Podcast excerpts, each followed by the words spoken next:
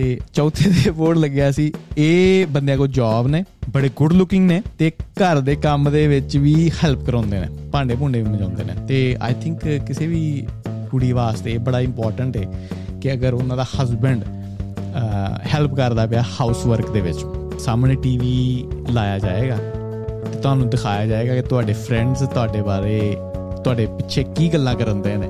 ਜਾਂ ਤੁਹਾਡੀ ਫੈਮਿਲੀ ਤੁਹਾਡੇ ਪਿੱਛੇ, ਤੁਹਾਡੇ ਪਿੰਡ ਦੇ ਪਿੱਛੇ ਕੀ ਗੱਲਾਂ ਕਰਨ ਦੀ? ਹੈ ਆਂਡੇ ਦੇ ਹੁਣ ਟੁੱਟ ਗਏ ਨੇ।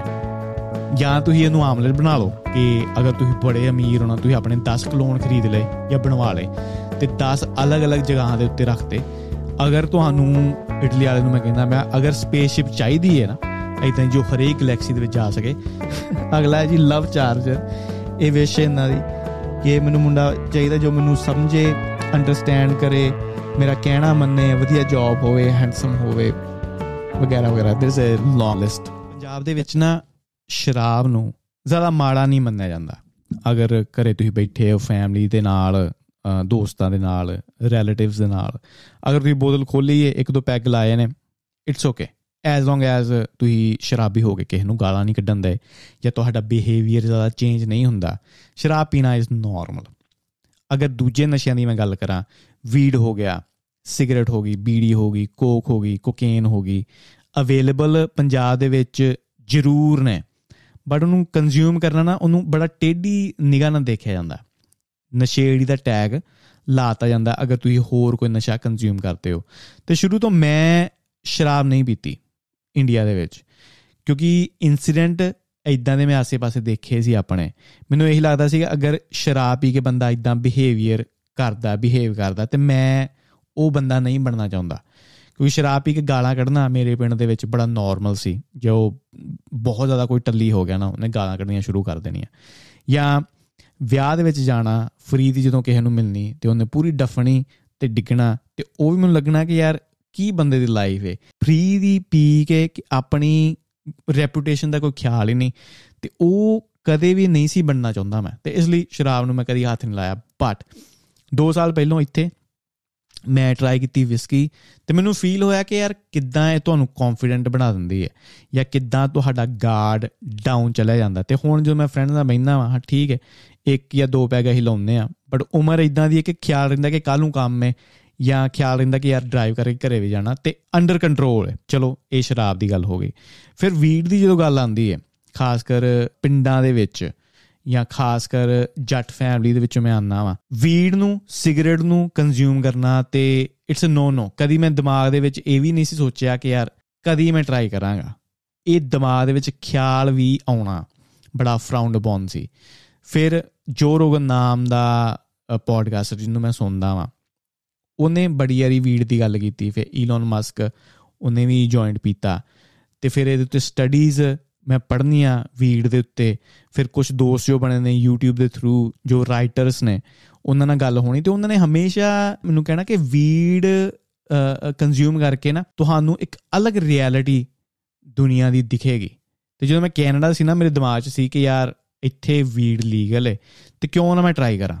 ਬਟ ਹਮੇਸ਼ਾ ਮੈਂ ਇਹੀ ਸੋਚਦਾ ਰਿਹਾ ਯਾਰ ਅਗਲੇ ਦਿਨ ਅਗਲੇ ਦਿਨ ਅਗਲੇ ਦਿਨ ਜਦੋਂ ਤੱਕ ਮੇਰਾ ਟ੍ਰਿਪ ਖਤਮ ਹੋਇਆ ਮੈਂ ਕੋਈ ਟਾਈਮ ਨਹੀਂ ਸੀ ਵੀਡ ਕੰਜ਼ਿਊਮ ਉੱਥੇ ਨਹੀਂ ਹੋਈ ਹੁਣ ਇੱਥੇ ਕੁਝ ਦਿਨ ਪਹਿਲਾਂ ਨਾ ਮੈਨੂੰ ਚਾਂਸ ਮਿਲਿਆ ਵੀਡ ਕੰਜ਼ਿਊਮ ਕਰਨ ਦਾ ਤੇ ਮੈਂ ਕੀਤੀ ਤੇ ਮੈਂ ਫੀਲ ਕੀਤਾ ਕਿ ਕਿੱਦਾਂ ਲੋਕੀ ਦੇਖਦੇ ਨੇ ਦੁਨੀਆ ਨੂੰ ਵੀਡ ਕੰਜ਼ਿਊਮ ਕਰਕੇ ਕੁਝ ਲੋਕੀ ਕਹਿੰਦੇ ਨੇ ਕਿ ਤੁਸੀਂ ਖੁਸ਼ ਬੜੇ ਹੁੰਦੇ ਹੋ ਜਾਂ ਕੁਝ ਲੋਕੀ ਕਹਿੰਦੇ ਨੇ ਕਿ ਤੁਸੀਂ ਪੈਰਾਨੋਇਡ ਬੜੇ ਹੁੰਦੇ ਹੋ ਡਰ ਬੜੇ ਜਾਂਦੇ ਹੋ ਬਟ ਮੇਰੇ ਲਈ ਜੋ ਮੈਂ ਦੇਖਿਆ ਮੈਨੂੰ ਲੱਗਾ ਕਿ ਸ਼ਾਇਦ ਮੇਰਾ ਬ੍ਰੇਨ ਕੋਪ ਅਪ ਨਹੀਂ ਕਰ ਪਾ ਰਿਹਾ ਸੀ। ਕਿ ਜੋ ਰਿਐਲਿਟੀ ਸੀ ਮੇਰੇ ਲਈ, ਹਰੇਕ ਚੀਜ਼ ਮੈਥ ਵਾਂਗੂ ਮੈਨੂੰ ਦਿਖਣ ਲੱਗ ਪਈ। ਹੁਣ ਮੈਥ ਦੇ ਵਿੱਚ ਮੈਂ ਜੀਨੀਅਸ ਤਾਂ ਨਹੀਂ ਆ ਬਟ ਮੈਨੂੰ ਨੰਬਰ ਕਹਿ ਲਈਏ, ਜਾਂ ਪੈਟਰਨ ਦਿਖਣ ਲੱਗ ਪਏ, ਜਾਂ ਮੈਨੂੰ ਲੱਗਣ ਲੱਗਾ ਕਿ ਕਿੱਦਾਂ ਹਰੇਕ ਐਟਮ ਕਿਸੇ ਚੀਜ਼ ਦੇ ਨਾਲ ਕਨੈਕਟਡ ਹੈ। ਮੈਨੂੰ ਲੱਗਾ ਕਿ ਮੈਂ ਹਰੇਕ ਚੀਜ਼ ਜਾਣਦਾ ਵੀ ਆ ਬਟ ਮੈਂ ਕੁਝ ਵੀ ਨਹੀਂ ਜਾਣਦਾ। ਬੜੀ ਅਜੀਬ ਜੀ ਫੀਲਿੰਗ ਸੀ। ਓਵਰਆਲ ਐਕਸਪੀਰੀਅੰਸ ਮੇਰਾ ਵੀਡ ਦੇ ਨਾਲ ਮਾੜਾ ਨਹੀਂ ਸੀ।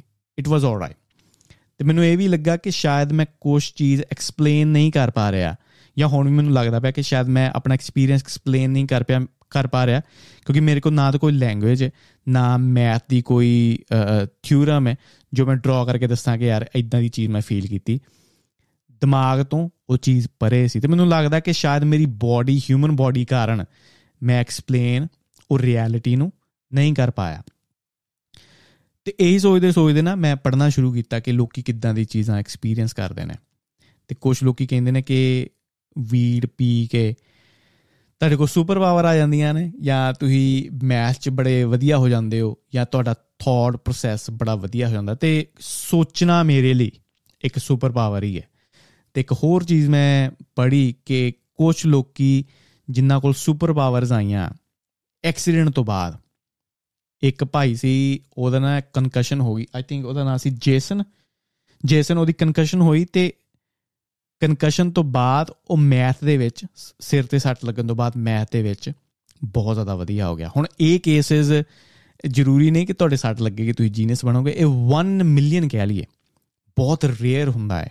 ਬੜੇ ਚੀਜ਼ਾਂ ਹੋਈਆਂ ਜ਼ਰੂਰ। ਇੱਕ ਆਸਟ੍ਰੇਲੀਆ ਦੇ ਵਿੱਚ ਮੁੰਡਾ ਪੈਦਾ ਹੋਇਆ ਸੀ ਤੇ ਉਹਦੇ ਵੀ ਸੱਟ ਲੱਗੀ, ਦਿਮਾਗ ਦੇ ਵਿੱਚ ਕੋਮਾ ਦੇ ਵਿੱਚ ਗਿਆ। ਜਦੋਂ ਕੋਮਾ ਦੇ ਵਿੱਚੋਂ ਉੱਠਿਆ, ਉਹ ਚਾਈਨੀਜ਼ ਭਾਸ਼ਾ, ਮੈਂਡਰਿਨ ਭਾਸ਼ਾ ਬੋਲਣ ਵੀ ਲੱਪਿਆ ਸਮਝਣ ਵੀ ਲੱਪਿਆ ਲਿਖਣ ਵੀ ਲੱਪਿਆ ਤੇ ਪੜ੍ਹਨ ਵੀ ਲੱਪਿਆ ਉਹਦਾ ਮੈਂਡਰਿਨ ਦੇ ਨਾਲ, ਚਾਈਨੀਜ਼ ਭਾਸ਼ਾ ਦੇ ਨਾਲ ਕੋਈ ਕਨੈਕਸ਼ਨ ਨਹੀਂ ਸੀ। ਪਰ ਫਿਰ ਵੀ ਇਹ ਚੀਜ਼ ਕਿੱਦਾਂ ਹੋਈ, ਨਹੀਂ ਪਤਾ। ਹੁਣ ਮੈਂਡਰਿਨ ਵਰਗੀ ਭਾਸ਼ਾ ਜਾਂ ਪੰਜਾਬੀ ਵਰਗੀ ਭਾਸ਼ਾ ਹਿੰਦੀ ਵਰਗੀ ਭਾਸ਼ਾ ਬਹੁਤ ਨਾ ਐਂਸ਼ੀਅੰਟ ਭਾਸ਼ਾਵਾਂ ਨੇ ਜਾਂ ਬਹੁਤ ਕੰਪਲਿਕੇਟਡ ਭਾਸ਼ਾਵਾਂ ਨੇ। ਅਗਰ ਕੋਈ ਅੱਜ ਫੋਰ ਐਗਜ਼ਾਮਪਲ ਮੇਰੀ ਉਮਰ ਦਾ ਬੰਦਾ ਜੋ ਇੰਡੀਆ ਦੇ ਵਿੱਚ ਪੈਦਾ ਨਹੀਂ ਹੋਇਆ, ਉਹ ਪੰਜਾਬੀ ਸਿੱਖਣਾ ਚਾਹੇਗਾ। ਹਾਂ, ਠੀਕ ਹੈ, ਮਾੜੀ ਮੋਟੀ ਬੋਲ ਜ਼ਰੂਰ ਲਏਗਾ ਬਟ ਤੁਸੀਂ ਉਹਨੂੰ ਸਮਝ ਸਕਦੇ ਹੋ ਕਿ ਇਹ ਬੰਦਾ ਪੈਦਾ ਨਹੀਂ ਸੀ ਹੋਇਆ ਪੰਜਾਬੀ ਦੇ ਵਿੱਚ, ਇਹਨੇ ਬਾਅਦ ਚੋਂ ਸਿੱਖੀ ਹੈ। ਤੇ ਅਗਰ ਉਹ ਗੋਰੇ ਦੀ ਮੈਂ ਗੱਲ ਕਰਾਂ, ਉਹਦੀ ਕਹਿੰਦੇ ਨੇ ਕਿ ਚਾਈਨੀਜ਼ ਇਦਾਂ ਦੀ ਸੀ ਕਿ ਸ਼ਾਇਦ ਉਹ ਚਾਈਨਾ ਦੇ ਵਿੱਚ ਹੀ ਜੰਮਿਆ ਹੋਵੇਗਾ ਹੁਣ ਦਿਮਾਗ ਦੇ ਕੇਸ ਪਾਰਟ ਦੇ ਵਿੱਚ ਉਹ ਨੌਲੇਜ ਸਟੋਰ ਸੀ। ਵੀ ਡੋਨਟ ਨੋ ਸ਼ਾਇਦ ਐਵੋਲੂਸ਼ਨ ਦੇ ਨਾਲ ਆਪਣੀ ਅੰਡਰਸਟੈਂਡਿੰਗ ਦੁਨੀਆ ਦੀ ਹੋਰ ਵਧੇਗੀ ਫਿਰ ਇੱਕ ਭਾਈ ਹੋਰ ਸੀ ਜੋ ਸੱਟ ਲੱਗਣ ਤੋਂ ਬਾਅਦ 뮤직 ਨੂੰ ਦੇਖਣ ਲੱਗ ਪਿਆ ਹੁਣ 뮤직 ਇਦਾਂ ਦੀ ਚੀਜ਼ ਹੈ ਕਿ ਤੁਸੀਂ ਦੇਖ ਨਹੀਂ ਸਕਦੇ ਸਿਰਫ ਸੁਣ ਸਕਦੇ ਹੋ ਪਰ ਦੇਖਣਾ ਤੇ ਇੱਕ ਬੰਦਾ ਟੇਸਟ ਕਰਨ ਲੱਗ ਪਿਆ 뮤직 ਨੂੰ ਤੇ ਮੈਂ ਸੋਚਦਾ ਵਾਂ ਜਾਂ ਮੰਨਦਾ ਵਾਂ ਕਿ ਦਿਮਾਗ ਦੇ ਇਦਾਂ ਦੇ ਬੜੇ ਪਾਰਟ ਨੇ ਜੋ ਹਜੇ ਆਪਣਾ ਐਵੋਲੂਸ਼ਨ ਨਹੀਂ ਹੋਇਆ 100 ਸਾਲ ਬਾਅਦ ਜਾਂ ਹਜ਼ਾਰਾਂ ਸਾਲਾਂ ਬਾਅਦ ਆਪਣੇ ਉਹ ਸਾਰੇ ਫੀਚਰਸ ਖੁੱਲਣਗੇ। ਦਿਮਾਗ ਨੂੰ ਹਮੇਸ਼ਾ ਮੈਂ ਆਈਫੋਨ ਵਾਂਗੂ ਦੇਖਦਾ ਵਾਂ ਕਿ ਆਪਣੇ ਕੋਲ ਆਈਫੋਨ ਹੈ ਬਟ ਆਪਾਂ ਸਿਰਫ ਉਹਨੂੰ ਯੂਜ਼ ਕਰਨ ਦੇ ਆ ਕਾਲ ਕਰਨ ਵਾਸਤੇ। ਆਪਾਂ ਹਜੇ ਇੰਟਰਨੈਟ ਨਹੀਂ ਯੂਜ਼ ਕਰਦੇ ਪਏ। ਆਪਾਂ ਹਜੇ 뮤직 ਐਪ ਯੂਜ਼ ਨਹੀਂ ਕਰਨ ਦੇ। ਤੇ ਇਦਾਂ ਦੇ ਬੜੇ ਫੀਚਰਸ ਨੇ ਆਪਣੇ ਦਿਮਾਗ ਦੇ ਵਿੱਚ ਜੋ ਆਪਾਂ ਨਹੀਂ ਯੂਜ਼ ਕਰਦੇ ਪਏ। ਤੇ ਇਹੀ ਦਿਮਾਗ ਦੇ ਵਿੱਚ ਸੀ ਤੇ ਮੈਂ ਪੋਸਟ ਪਾਈ ਇੰਸਟਾਗ੍ਰam ਦੇ ਉੱਤੇ ਕਿ ਅਗਰ ਤੁਹਾਡੇ ਕੋ ਇੱਕ ਚਾਂਸ ਹੋਵੇ ਵਿਸ਼ ਕਰਨ ਦਾ ਜਾਂ ਸੁਪਰ ਪਾਵਰ ਦਾ, ਕੀ ਤੁਸੀਂ ਚੁਣੋਗੇ? ਆਨਸਰ ਬਹੁਤ ਆਏ ਤੇ ਆਈ ਥਿੰਕ ਮਿਸਟੇਕ ਮੇਰੇ ਕੋ ਇਹ ਹੋਈ ਕਿ ਸ਼ਾਇਦ ਮੈਂ ਡਿਫਰੈਂਸ਼ੀਏਟ ਨਹੀਂ ਕਰ ਪਾਇਆ ਇਹ ਇਹ ਕੁਐਸਚਨ ਦੇ ਵਿੱਚ ਕਿ ਲੋਕੀ ਵਿਸ਼ ਤੇ ਸੁਪਰ ਪਾਵਰ ਨੂੰ ਮਿਕਸ ਅਪ ਕਰਕੇ ਆਨਸਰ ਕਰਦੇ ਪਏ ਸੀ ਬਟ ਬੜੇ ਇੰਟਰਸਟਿੰਗ ਮੈਨੂੰ ਆਨਸਰ ਮਿਲੇ ਤੇ ਹੋਪਫੁਲੀ ਅੱਜ ਆਪਾਂ ਉਹਨਾਂ ਨੂੰ ਕਵਰ ਕਰਾਂਗੇ। ਤੇ ਸੁਪਰ ਪਾਵਰ ਦੀ ਜਦੋਂ ਗੱਲ ਆਉਂਦੀ ਹੈ ਨਾ, ਮੈਂ ਫੀਲ ਕਰਦਾ ਹਾਂ ਕਿ ਟੈਕਨੋਲੋਜੀ ਦੇ ਨਾਲ ਜਿੰਨੀਆਂ ਵੀ ਆਪਣੇ ਦਿਮਾਗ ਦੇ ਵਿੱਚ ਸੁਪਰ ਪਾਵਰਾਂ ਸੀ ਹੌਲੀ ਹੌਲੀ ਰੀਅਲ ਹੁੰਦੀਆਂ ਆ ਰਹੀਆਂ ਨੇ। ਹੈਰੀ ਪੋਟਰ ਮੂਵੀ ਤੁਸੀਂ ਦੇਖੋਗੇ ਉਹਦੇ ਵਿੱਚ ਜੋ ਫੋਟੋਜ਼ ਹੁੰਦੀਆਂ ਨੇ, ਉਹ ਸਥਿਰ ਨਹੀਂ ਹੁੰਦੀਆਂ। ਫੋਟੋਜ਼ ਇੱਕ ਦੂਜੇ ਨਾਲ ਗੱਲ ਕਰਦੀਆਂ ਹੁੰਦੀਆਂ ਜਾਂ ਫੋਟੋਜ਼ ਮੂਵ ਕਰਦੀਆਂ ਹੁੰਦੀਆਂ। ਤੇ ਜਦੋਂ ਮੈਂ ਪਹਿਲੀ ਵਾਰੀ ਹੈਰੀ ਪੋਟਰ ਮੂਵੀ ਦੇਖੀ ਨਾ, ਮੈਨੂੰ ਸੀ ਆ ਓ ਮਾਈ ਗॉड ਯਾਰ, ਫੋਟੋਜ਼ ਕਿੱਦਾਂ ਮੂਵ ਕਰਦੀਆਂ ਨੇ ਨਾ? ਬਟ ਅੱਜ ਅਗਰ ਤੁਸੀਂ ਆਪਣੇ ਫੋਨ ਦੇ ਵਿੱਚ ਦੇਖੋ, ਤੁਸੀਂ ਲਾਈਵ ਫੋਟੋ ਕੈਪਚਰ ਕਰ ਸਕਦੇ ਹੋ, ਠੀਕ ਹੈ? ਨਾਟ ਵੀਡੀਓ ਫੋਟੋਜ਼ ਜੋ ਮੂਵ ਕਰਦੀਆਂ ਨੇ, ਜੋ ਇੱਕ ਟਾਈਮ ਦੇ ਵਿੱਚ ਮੈਜਿਕ ਸੀ, ਅੱਜ ਉਹ ਰਿਐਲਿਟੀ ਬਣ ਚੁੱਕੀ ਤੇ ਇਦਾਂ ਦੀਆਂ ਬਹੁਤ ਚੀਜ਼ਾਂ ਨੇ ਜਿਹਦੀ ਆਪਾਂ ਬਾਅਦ ਚ ਆਪਾਂ ਕਵਰ ਕਰਦੇ ਹਾਂ। ਅੱਛਾ, ਪਹਿਲੀ ਵਿਸ਼ ਜੋ ਪਹਿਲਾ ਮੈਨੂੰ ਮੈਸੇਜ ਆਇਆ, ਇਹ ਜੋ ਮੈਸੇਜ ਹੈ ਨਾ, ਇਹ ਮੈਨੂੰ ਬਹੁਤ ਜਾਣਿਆਂ ਨੇ ਕੀਤਾ ਤੇ ਆਪਣੇ ਦੋਸਤਾਂ ਨਾਲ ਵੀ ਮੈਂ ਗੱਲ ਕਰਨ ਦਿਆ ਸੀ, ਉਹਨਾਂ ਨੇ ਬਹੁਤ ਜਾਣਿਆਂ ਨੇ ਆਪਸ਼ਨ ਲਿਆ। ਤੇ ਮੈਂ ਪਹਿਲੇ ਇੱਕ ਹੀ ਜਾਣੇ ਦਾ ਨਾਮ ਲਾਵਾਂਗਾ ਜਿਹਦਾ ਸਭ ਤੋਂ ਪਹਿਲਾਂ ਮੈਸੇਜ ਆ ਏਕਮ ਸੋਹਲ। ਇਹ ਕਹਿੰਦੇ ਨੇ ਕਿ ਅਗਰ ਮੇਰੇ ਕੋਲ ਇੱਕ ਵਿਸ਼ ਹੋਵੇ ਨਾ ਮੈਂ ਟਾਈਮ ਦੇ ਵਿੱਚ ਪਿੱਛੇ ਜਾਵਾਂਗਾ ਤੇ ਆਪਣੀਆਂ ਸਾਰੀਆਂ ਮਿਸਟੇਕਸ ਫਿਕਸ ਕਰਾਂਗਾ। ਕਹਿੰਦੇ ਕਿ ਮੈਂ ਘਰਦਿਆਂ ਦੇ ਪੈਸੇ ਬੜੇ ਖਰਾਬ ਕੀਤੇ, ਮੈਂ ਗੇੜੀਆਂ ਬਹੁਤ ਮਾਰੀਆਂ ਟਾਈਮ ਬੜਾ ਵੇਸਟ ਕੀਤਾ ਤੇ ਮੈਂ ਬਹੁਤ ਜ਼ਿਆਦਾ ਪਛਤਾਵੇ ਦੇ ਵਿੱਚ ਆ ਕਹਿ ਲਈਏ ਬੇਸਿਕਲੀ ਤੇ ਮੇਰੇ ਬੜੇ ਦੋਸਤਾਂ ਨੇ ਇਹ ਚੀਜ਼ਾਂ ਕਹੀਆਂ ਕਿ ਯਾਰ, ਅਗਰ ਸਾਡੇ ਕੋਲ ਚਾਂਸ ਹੋਵੇ ਨਾ, ਤੇ ਉਹ ਚੀਜ਼ਾਂ ਜੋ ਪਿੱਛੇ ਬੁਰੀਆਂ ਚੀਜ਼ਾਂ ਕੀਤੀਆਂ ਨਹੀਂ ਜਾਂ ਟਾਈਮ ਵੇਸਟ ਕੀਤਾ, ਉਹ ਚੀਜ਼ਾਂ ਹੀ ਫਿਕਸ ਕਰਾਂਗੇ। ਤੇ ਮੈਂ ਸੋਚਦਾ ਹਾਂ ਕਿ ਯਾਰ, ਕਿੰਨੇ ਰਿਗਰੈਟ ਦੇ ਵਿੱਚ ਜਨਤਾ ਜਿੰਦੀ ਪਈ ਹੈ। ਮੈਂ ਆਪਣੀ ਗੱਲ ਕਰਾਂ ਨਾ, ਮੈਂ ਵੀ ਮੈਂ ਵੀ ਉਦਾਂ ਦੇ ਟਾਈਮ ਦੇ ਵਿੱਚ ਲੰਘਿਆ ਵਾਂ ਕਿ 12ਵੀਂ ਤੋਂ ਬਾਅਦ ਜਦੋਂ ਮੈਂ ਕਾਲਜ ਜੁਆਇਨ ਕੀਤਾ, ਆਪਣੇ ਦੋਸਤਾਂ ਦੇ ਕਾਰਨ ਜੁਆਇਨ ਜੋ ਵੀ ਉਹਨਾਂ ਨੇ ਕੋਰਸ ਲਿਆ, ਮੈਂ ਲੈ ਲਿਆ। ਕਾਲਜ ਦਾ ਪਹਿਲਾ ਸਾਲ ਵੇਸਟ ਕੀਤਾ ਪੇਪਰ ਨਹੀਂ ਦਿੱਤੇ। ਕਾਲਜ ਦਾ ਦੂਜਾ ਸਾਲ ਫਿਰ ਤੋਂ ਐਡਮਿਸ਼ਨ ਲਈ ਪੂਰਾ ਸਾਲ ਵੇਸਟ ਕੀਤਾ ਨਵੇਂ ਕਾਲਜ ਦੇ ਵਿੱਚ ਪੇਪਰ ਨਹੀਂ ਦਿੱਤੇ 2 ਸਾਲ ਖਰਾਬ। ਤੇ ਜਦੋਂ ਤੀਜਾ ਸਾਲ ਆਇਆ ਨਾ, ਮੇਰੇ ਦੋਸਤ ਫਾਈਨਲ ਈਅਰ ਦੇ ਵਿੱਚ ਸੀ। ਤੇ ਮੈਂ ਕੁਝ ਵੀ ਨਹੀਂ ਕੀਤਾ, ਮੈਂ ਸ਼ੁਰੂ ਵੀ ਕੁਝ ਨਹੀਂ ਕੀਤਾ। ਤੇ ਉਹ ਚੀਜ਼ ਮੈਨੂੰ ਇੰਨੀ ਜ਼ਿਆਦਾ ਹਿੱਟ ਹੋਈ ਨਾ ਕਿ ਮੇਰੇ ਦੋਸਤ ਯਾਰ ਗ੍ਰੈਜੂਏਸ਼ਨ ਸੌਰੀ ਡਿਗਰੀ ਉਹਨਾਂ ਦੀ ਪੂਰੀ ਹੋ ਜਾਏਗੀ ਤੇ ਮੈਂ ਤੇ ਹਜੇ ਕੁਝ ਵੀ ਨਹੀਂ ਕੀਤਾ ਬੈਚਲਰਸ ਉਹਨਾਂ ਦੀ ਫਿਨਿਸ਼ ਹੋ ਜਾਏਗੀ। ਮੈਂ ਆਮ ਨਥਿੰਗ ਤੇ ਉਹਨਾਂ ਕੋਲ ਜੌਬਸ ਵੀ ਹੋਣਗੀਆਂ ਤੇ ਮੈਂ ਇਦਾਂ ਹੀ ਘੁੰਮਦੇ ਫਿਰਦੇ ਰਹਿ ਜਾਣਾ। ਤੇ ਉਹ ਚੀਜ਼ ਨੇ ਹਿੱਟ ਕੀਤਾ ਤੇ ਫਿਰ ਮੈਂ ਜੁਆਇਨ ਕੀਤਾ ਕਾਲਜ ਮੈਂ ਕਿਹਾ, ਚਲੋ, ਹੁਣ ਦੇਰ ਆਏ ਦਰੁਸਤ ਆਏ ਕਰਦੇ ਆ ਪੂਰੇ। ਫਿਰ ਉਹ ਟਾਈਮ ਦੇ ਵਿੱਚ ਮੈਂ ਆਪਣੀ ਅੰਗਰੇਜ਼ੀ ਦੇ ਵਿੱਚ ਵੀ ਪੂਰਾ ਜ਼ੋਰ ਲਾਇਆ। ਆਲਸ ਦੀ ਵੀ ਤਿਆਰੀ ਕੀਤੀ, ਫਿਰ ਬੀਕਾਮ ਵੀ ਪੂਰੀ ਕੀਤੀ। ਤੇ ਆਈ ਥਿੰਕ ਓਵਰਆਲ ਮੈਂ ਦੇਖਾਂ, ਜਿੰਨਾ ਟਾਈਮ ਵੀ ਮੈਂ ਆਫ ਲਿਆ, ਉਹ ਟਾਈਮ ਦੇ ਵਿੱਚ ਨਾ ਮੈਂ ਬਹੁਤ ਲੋਕਾਂ ਨੂੰ ਮਿਲਿਆ। ਫਿਰ ਜੋ ਨਵੇਂ ਕਾਲਜ ਦੇ ਵਿੱਚ ਮੈਂ ਐਡਮਿਸ਼ਨ ਲਈ, ਉੱਥੇ ਵੀ ਬੜੇ ਦੋਸਤ ਮਿਲੇ। ਤੇ ਉਹਨਾਂ ਸਾਰਿਆਂ ਦੇ ਕਹਿ ਲਈ ਨਾ ਕਿਤੇ ਨਾ ਕਿਤੇ ਉਹਨਾਂ ਦੇ, ਉਹਨਾਂ ਦਾ ਫੈਕਟਰ ਮੇਰੀ ਲਾਈਫ ਦੇ ਵਿੱਚ ਸੀ। ਉਹ ਕਿਤੇ ਨਾ ਕਿਤੇ ਮੇਰੇ ਰਾਸਤੇ ਨੂੰ ਡਿਜ਼ਾਈਨ ਕਰਦੇ ਗਏ ਤੇ ਅਗਰ ਮੈਂ ਅੱਜ ਆਪਣੀ ਲਾਈਫ ਦੇਖਾਂ ਲਾਈਫ ਮੇਰੀ ਬੜੀ ਵਧੀਆ ਤੇ ਕੀ ਆਪਣੀ ਲਾਈਫ ਦੇ ਵਿੱਚ ਹੁਣ ਮੈਂ ਕੁਝ ਚੇਂਜ ਕਰਾਂਗਾ? ਆਈ ਡੋਨਟ ਥਿੰਕ ਸੋ ਜੋ ਵੀ ਚੀਜ਼ਾਂ ਜਾਂ ਮਿਸਟੇਕਸ ਮੈਂ ਕੀਤੀਆਂ ਆਈ ਥਿੰਕ ਕਿਤੇ ਨਾ ਕਿਤੇ ਉਹ ਫਿਊਲ ਬਣਿਆ ਮੇਰੀ ਲਾਈਫ ਦੇ ਵਿੱਚ ਤੇ ਮੈਂ ਆਪਣੀ ਲਾਈਫ ਦੇ ਵਿੱਚ ਬਿਹਤਰ ਹੋਇਆ। ਉਹ ਕਹਿੰਦੇ ਨੇ ਕਿ ਆਂਡੇ ਦੇ ਹੁਣ ਟੁੱਟ ਗਏ ਨੇ। ਜਾਂ ਤੁਸੀਂ ਇਹਨੂੰ ਆਮਲੇਟ ਬਣਾ ਲਓ ਤੇ ਹੁਣ ਟੁੱਟਿਆਂ ਨੂੰ ਜੋੜ ਤੁਸੀਂ ਸਕਦੇ ਨੇ। ਫਿਰ ਨਾ ਇੱਕ ਹੋਰ ਸਟੋਰੀ ਮੇਰੇ ਦਿਮਾਗ 'ਚ ਆਉਂਦੀ ਹੈ। ਸਟੋਰੀ ਕੀ ਕਿ ਛੋਟੀ ਜਿਹੀ ਐਨਾਲੋਜੀ ਕਿ ਨਾ ਗਰਮੀ ਦੇ ਵਿੱਚ, ਗਰਮੀਆਂ ਦੇ ਵਿੱਚ ਇੱਕ ਕੋਰਾ ਪਿਆ ਥੋੜੀ ਜਗ੍ਹਾ ਦੇ ਉੱਤੇ ਤੇ ਇੱਕ ਪੰਛੀ ਆਇਆ ਤੇ ਕੋਰੇ ਤੋਂ ਜਿੰਨਾ ਪਾਣੀ ਬਣਿਆ ਸੀ ਨਾ, ਉਹਨੇ ਪੀਣਾ ਸ਼ੁਰੂ ਕਰਤਾ। ਪੀਂਦਾ ਗਿਆ, ਜਦੋਂ ਉਹਦਾ ਢਿੱਡ ਭਰ ਗਿਆ, ਪੰਛੀ ਉੱਡ ਗਿਆ। ਹੁਣ ਜਿਹੜਾ ਹਿਊਮਨ ਬੈਠਾ ਸੀ ਕੋਲ। ਉਹਨੇ ਦੇਖਿਆ ਪੰਛੀ ਨੂੰ ਕਿ ਪਾਣੀ ਪੀ ਕੇ ਉੱਡ ਗਿਆ। ਹਿਊਮਨ ਨੇ ਸੋਚਣਾ ਸ਼ੁਰੂ ਕਰਤਾ, ਯਾਰ ਗਰਮੀ ਇੰਨੀ ਹੈ ਇਹ ਕੋਰਾ ਕਿੱਥੋਂ ਪਿਆ? ਸੋਚਦਾ ਗਿਆ ਵਾਵਾ ਟਾਈਮ ਵੇਸਟ ਕਰਦਾ and that is human nature ਆਪਾਂ ਕਦੀ ਕਦੀ ਸੋਚਦੇ ਬਹੁਤ ਆ। Sometimes we have to be like bird ਪੰਛੀ ਵਾਂਗੂ, ਹਾਂ, ਠੀਕ ਹੈ ਆਪਣਾ ਕੰਮ ਹੋ ਗਿਆ। ਨਿਕਲੋ ਇੱਥੋਂ। ਆਪਾਂ ਨਾ ਸੋਚਣ ਤੇ ਬਹੁਤ ਜ਼ਿਆਦਾ, ਮੈਂ ਬਹੁਤ ਜ਼ਿਆਦਾ, ਮੈਂ ਬੜਾ ਪੈਰਾਨੋਇਡ ਬੰਦਾ ਵਾਂ। ਮੈਂ ਕਾਫੀ ਸੋਚਦਾ ਹਾਂ ਸ਼ਾਇਦ ਇਹ ਚੀਜ਼ ਮੇਰੇ ਤੇ ਜ਼ਿਆਦਾ ਢੁਕਦੀ ਹੈ ਕਿ ਕਦੀ ਕਦੀ ਆਪਾਂ ਨੂੰ ਬਰਡ ਵਾਂਗੂ ਥੋੜੇ ਫ੍ਰੀ ਹੋ ਕੇ ਸੋਚਣਾ ਚਾਹੀਦਾ ਕਿ ਹਾਂ, ਜੋ ਚੀਜ਼ ਹੋ ਗਈ, ਉਹ ਹੋ ਗਈ। ਆਂਡੇ ਟੁੱਟ ਗਏ ਨੇ ਇਹਦਾ ਆਮਲਰ ਬਣਾਈਏ J K Rowling Harry Potter ਦੀ ਮੈਂ ਗੱਲ ਕਰਦਾ ਪਿਆ ਸੀ, ਜੋ ਰਾਈਟਰ ਹੈ ਇਹਦੀ। 36 ਸਾਲਾਂ ਦੀ ਸੀ ਇਹ, ਇਹਦਾ ਰਿਲੇਸ਼ਨਸ਼ਿਪ ਟੁੱਟ ਗਿਆ। ਆਈ ਥਿੰਕ ਇਹਦੇ ਬੱਚੇ ਆ, ਬੱਚਾ ਸੀ, ਇਹਦਾ 38 ਦੇ ਵਿੱਚ ਜਾਂ ਨਹੀਂ ਸੀ। ਚਲੋ ਜੋ ਵੀ ਹੋਇਆ ਇਹ ਕੋ ਜਗ੍ਹਾ ਨਹੀਂ ਸੀ ਰਹਿਣ ਦੀ। ਤੇ ਆਪਣੀ ਸਿਸਟਰ ਕੋ ਆ ਕੇ ਰਹਿਣ ਲੱਗ ਪਈ। ਤੇ ਬਹੁਤ ਜ਼ਿਆਦਾ ਮਾੜੀ ਹਾਲਤ ਹੈ ਡਿਪਰੈਸ਼ਨ ਕਹਿ ਲਈਏ ਸੁਸਾਈਡ ਕਰਨ ਦੀ ਵੀ ਇਹਨੇ ਕੋਸ਼ਿਸ਼ ਕੀਤੀ, ਜੇ ਕੇ ਰੋਲਿੰਗ ਦੀ ਮੈਂ ਗੱਲ ਕਰਨ ਦਿਆਂ ਵਾਂ। ਬਟ ਇਹਨੂੰ ਲਿਖਣ ਦਾ ਸ਼ੌਂਕ ਸੀ, ਤੇ ਲਿਖਣਾ ਇਹਨੇ ਨਾ ਬੜਾ ਊੜ ਪਟਾਂਗ, ਉਸ ਸਟੈਂਡਰਡ ਦੇ ਹਿਸਾਬ ਨਾਲ, ਉਸ ਟਾਈਮ ਦੇ ਹਿਸਾਬ ਨਾਲ, ਬੜਾ ਊੜ ਪਟਾਂਗ ਲਿਖਣਾ। ਤੇ ਇਹਨੇ ਕੁਝ ਬੁੱਕਸ ਲਿਖੀਆਂ ਹੈਰੀ ਪੋਟਰ ਦੀਆਂ, ਤੇ ਇਹਨੇ ਨਾ ਪਬਲਿਸ਼ ਕਰਨੀ ਚਾਹੀ। ਤੇ ਜਿਹੜੀ ਵੀ ਪਬਲਿਸ਼ਿੰਗ ਹਾਊਸ ਦੇ ਵਿੱਚ ਜਾਂਦੀ ਸੀ, ਇਹਦੀਆਂ ਬੁੱਕਸ ਨੂੰ ਰਿਜੈਕਟ ਕਰਤਾ ਜਾਂਦਾ ਸੀ। 12 ਪਬਲਿਸ਼ਿੰਗ ਹਾਊਸਸ ਨੇ ਇਹਦੀਆਂ ਹੈਰੀ ਪੋਟਰਸ ਦੀਆਂ ਬੁੱਕ ਰਿਜੈਕਟ ਕੀਤੀਆਂ। ਇਹ ਕਹਿੰਦੇ ਸੀ ਕਿ ਇਹ ਕੀ ਹੈ? ਜਾਦੂ, ਛੜੀ, ਝਾੜੂ ਦੇ ਉੱਤੇ ਉੱਡਣਾ, ਇਹ ਕਿਦਾਂ ਦੀ ਸਟੂਪਿਡ ਜੀ ਸਟੋਰੀ ਹੈ? ਅੱਜ ਜੇਕੇ ਰੋਲਿੰਗ ਦੁਨੀਆ ਦੀ ਸਭ ਤੋਂ ਰਿਚ ਰਾਈਟਰ ਹੈ। ਪਹਿਲੀ ਰਾਈਟਰ ਹੈ ਜੋ 1 ਬਿਲੀਅਨ ਡਾਲਰ ਤੱਕ ਪਹੁੰਚੀ, ਇਹਦੀ ਵਰਥ ਮੂਵੀਜ਼ ਬਣਦੀਆਂ ਪਈਆਂ ਨੇ, ਫਿਰ ਨਵੀਆਂ ਬੁੱਕਸ ਉਹ ਪਬਲਿਸ਼ ਕਰਦੀ ਹੈ ਤੇ ਹੈਰੀ ਪੋਟਰ ਦੀਆਂ ਪਤਾ ਨਹੀਂ ਮਿਲੀਅਨ ਬੁੱਕਸ ਕਾਪੀਜ਼ ਨੇ ਵੇਚੀਆਂ ਹੋਣਗੀਆਂ। ਤੇ ਇਸ ਲਈ ਸਮਟਾਈਮਸ ਆਈ ਥਿੰਕ ਫੇਲ ਹੋਣਾ ਇਜ਼ ਨਾਟ ਬੈਡ ਤੇ ਇਹੀ ਹਿਊਮਨ ਐਕਸਪੀਰੀਅੰਸ ਹੈ ਕਿ ਫੇਲ ਹੁੰਦੇ ਜਾਓ ਤਾਂ ਅੱਗੇ ਵਧਦੇ ਜਾਓ।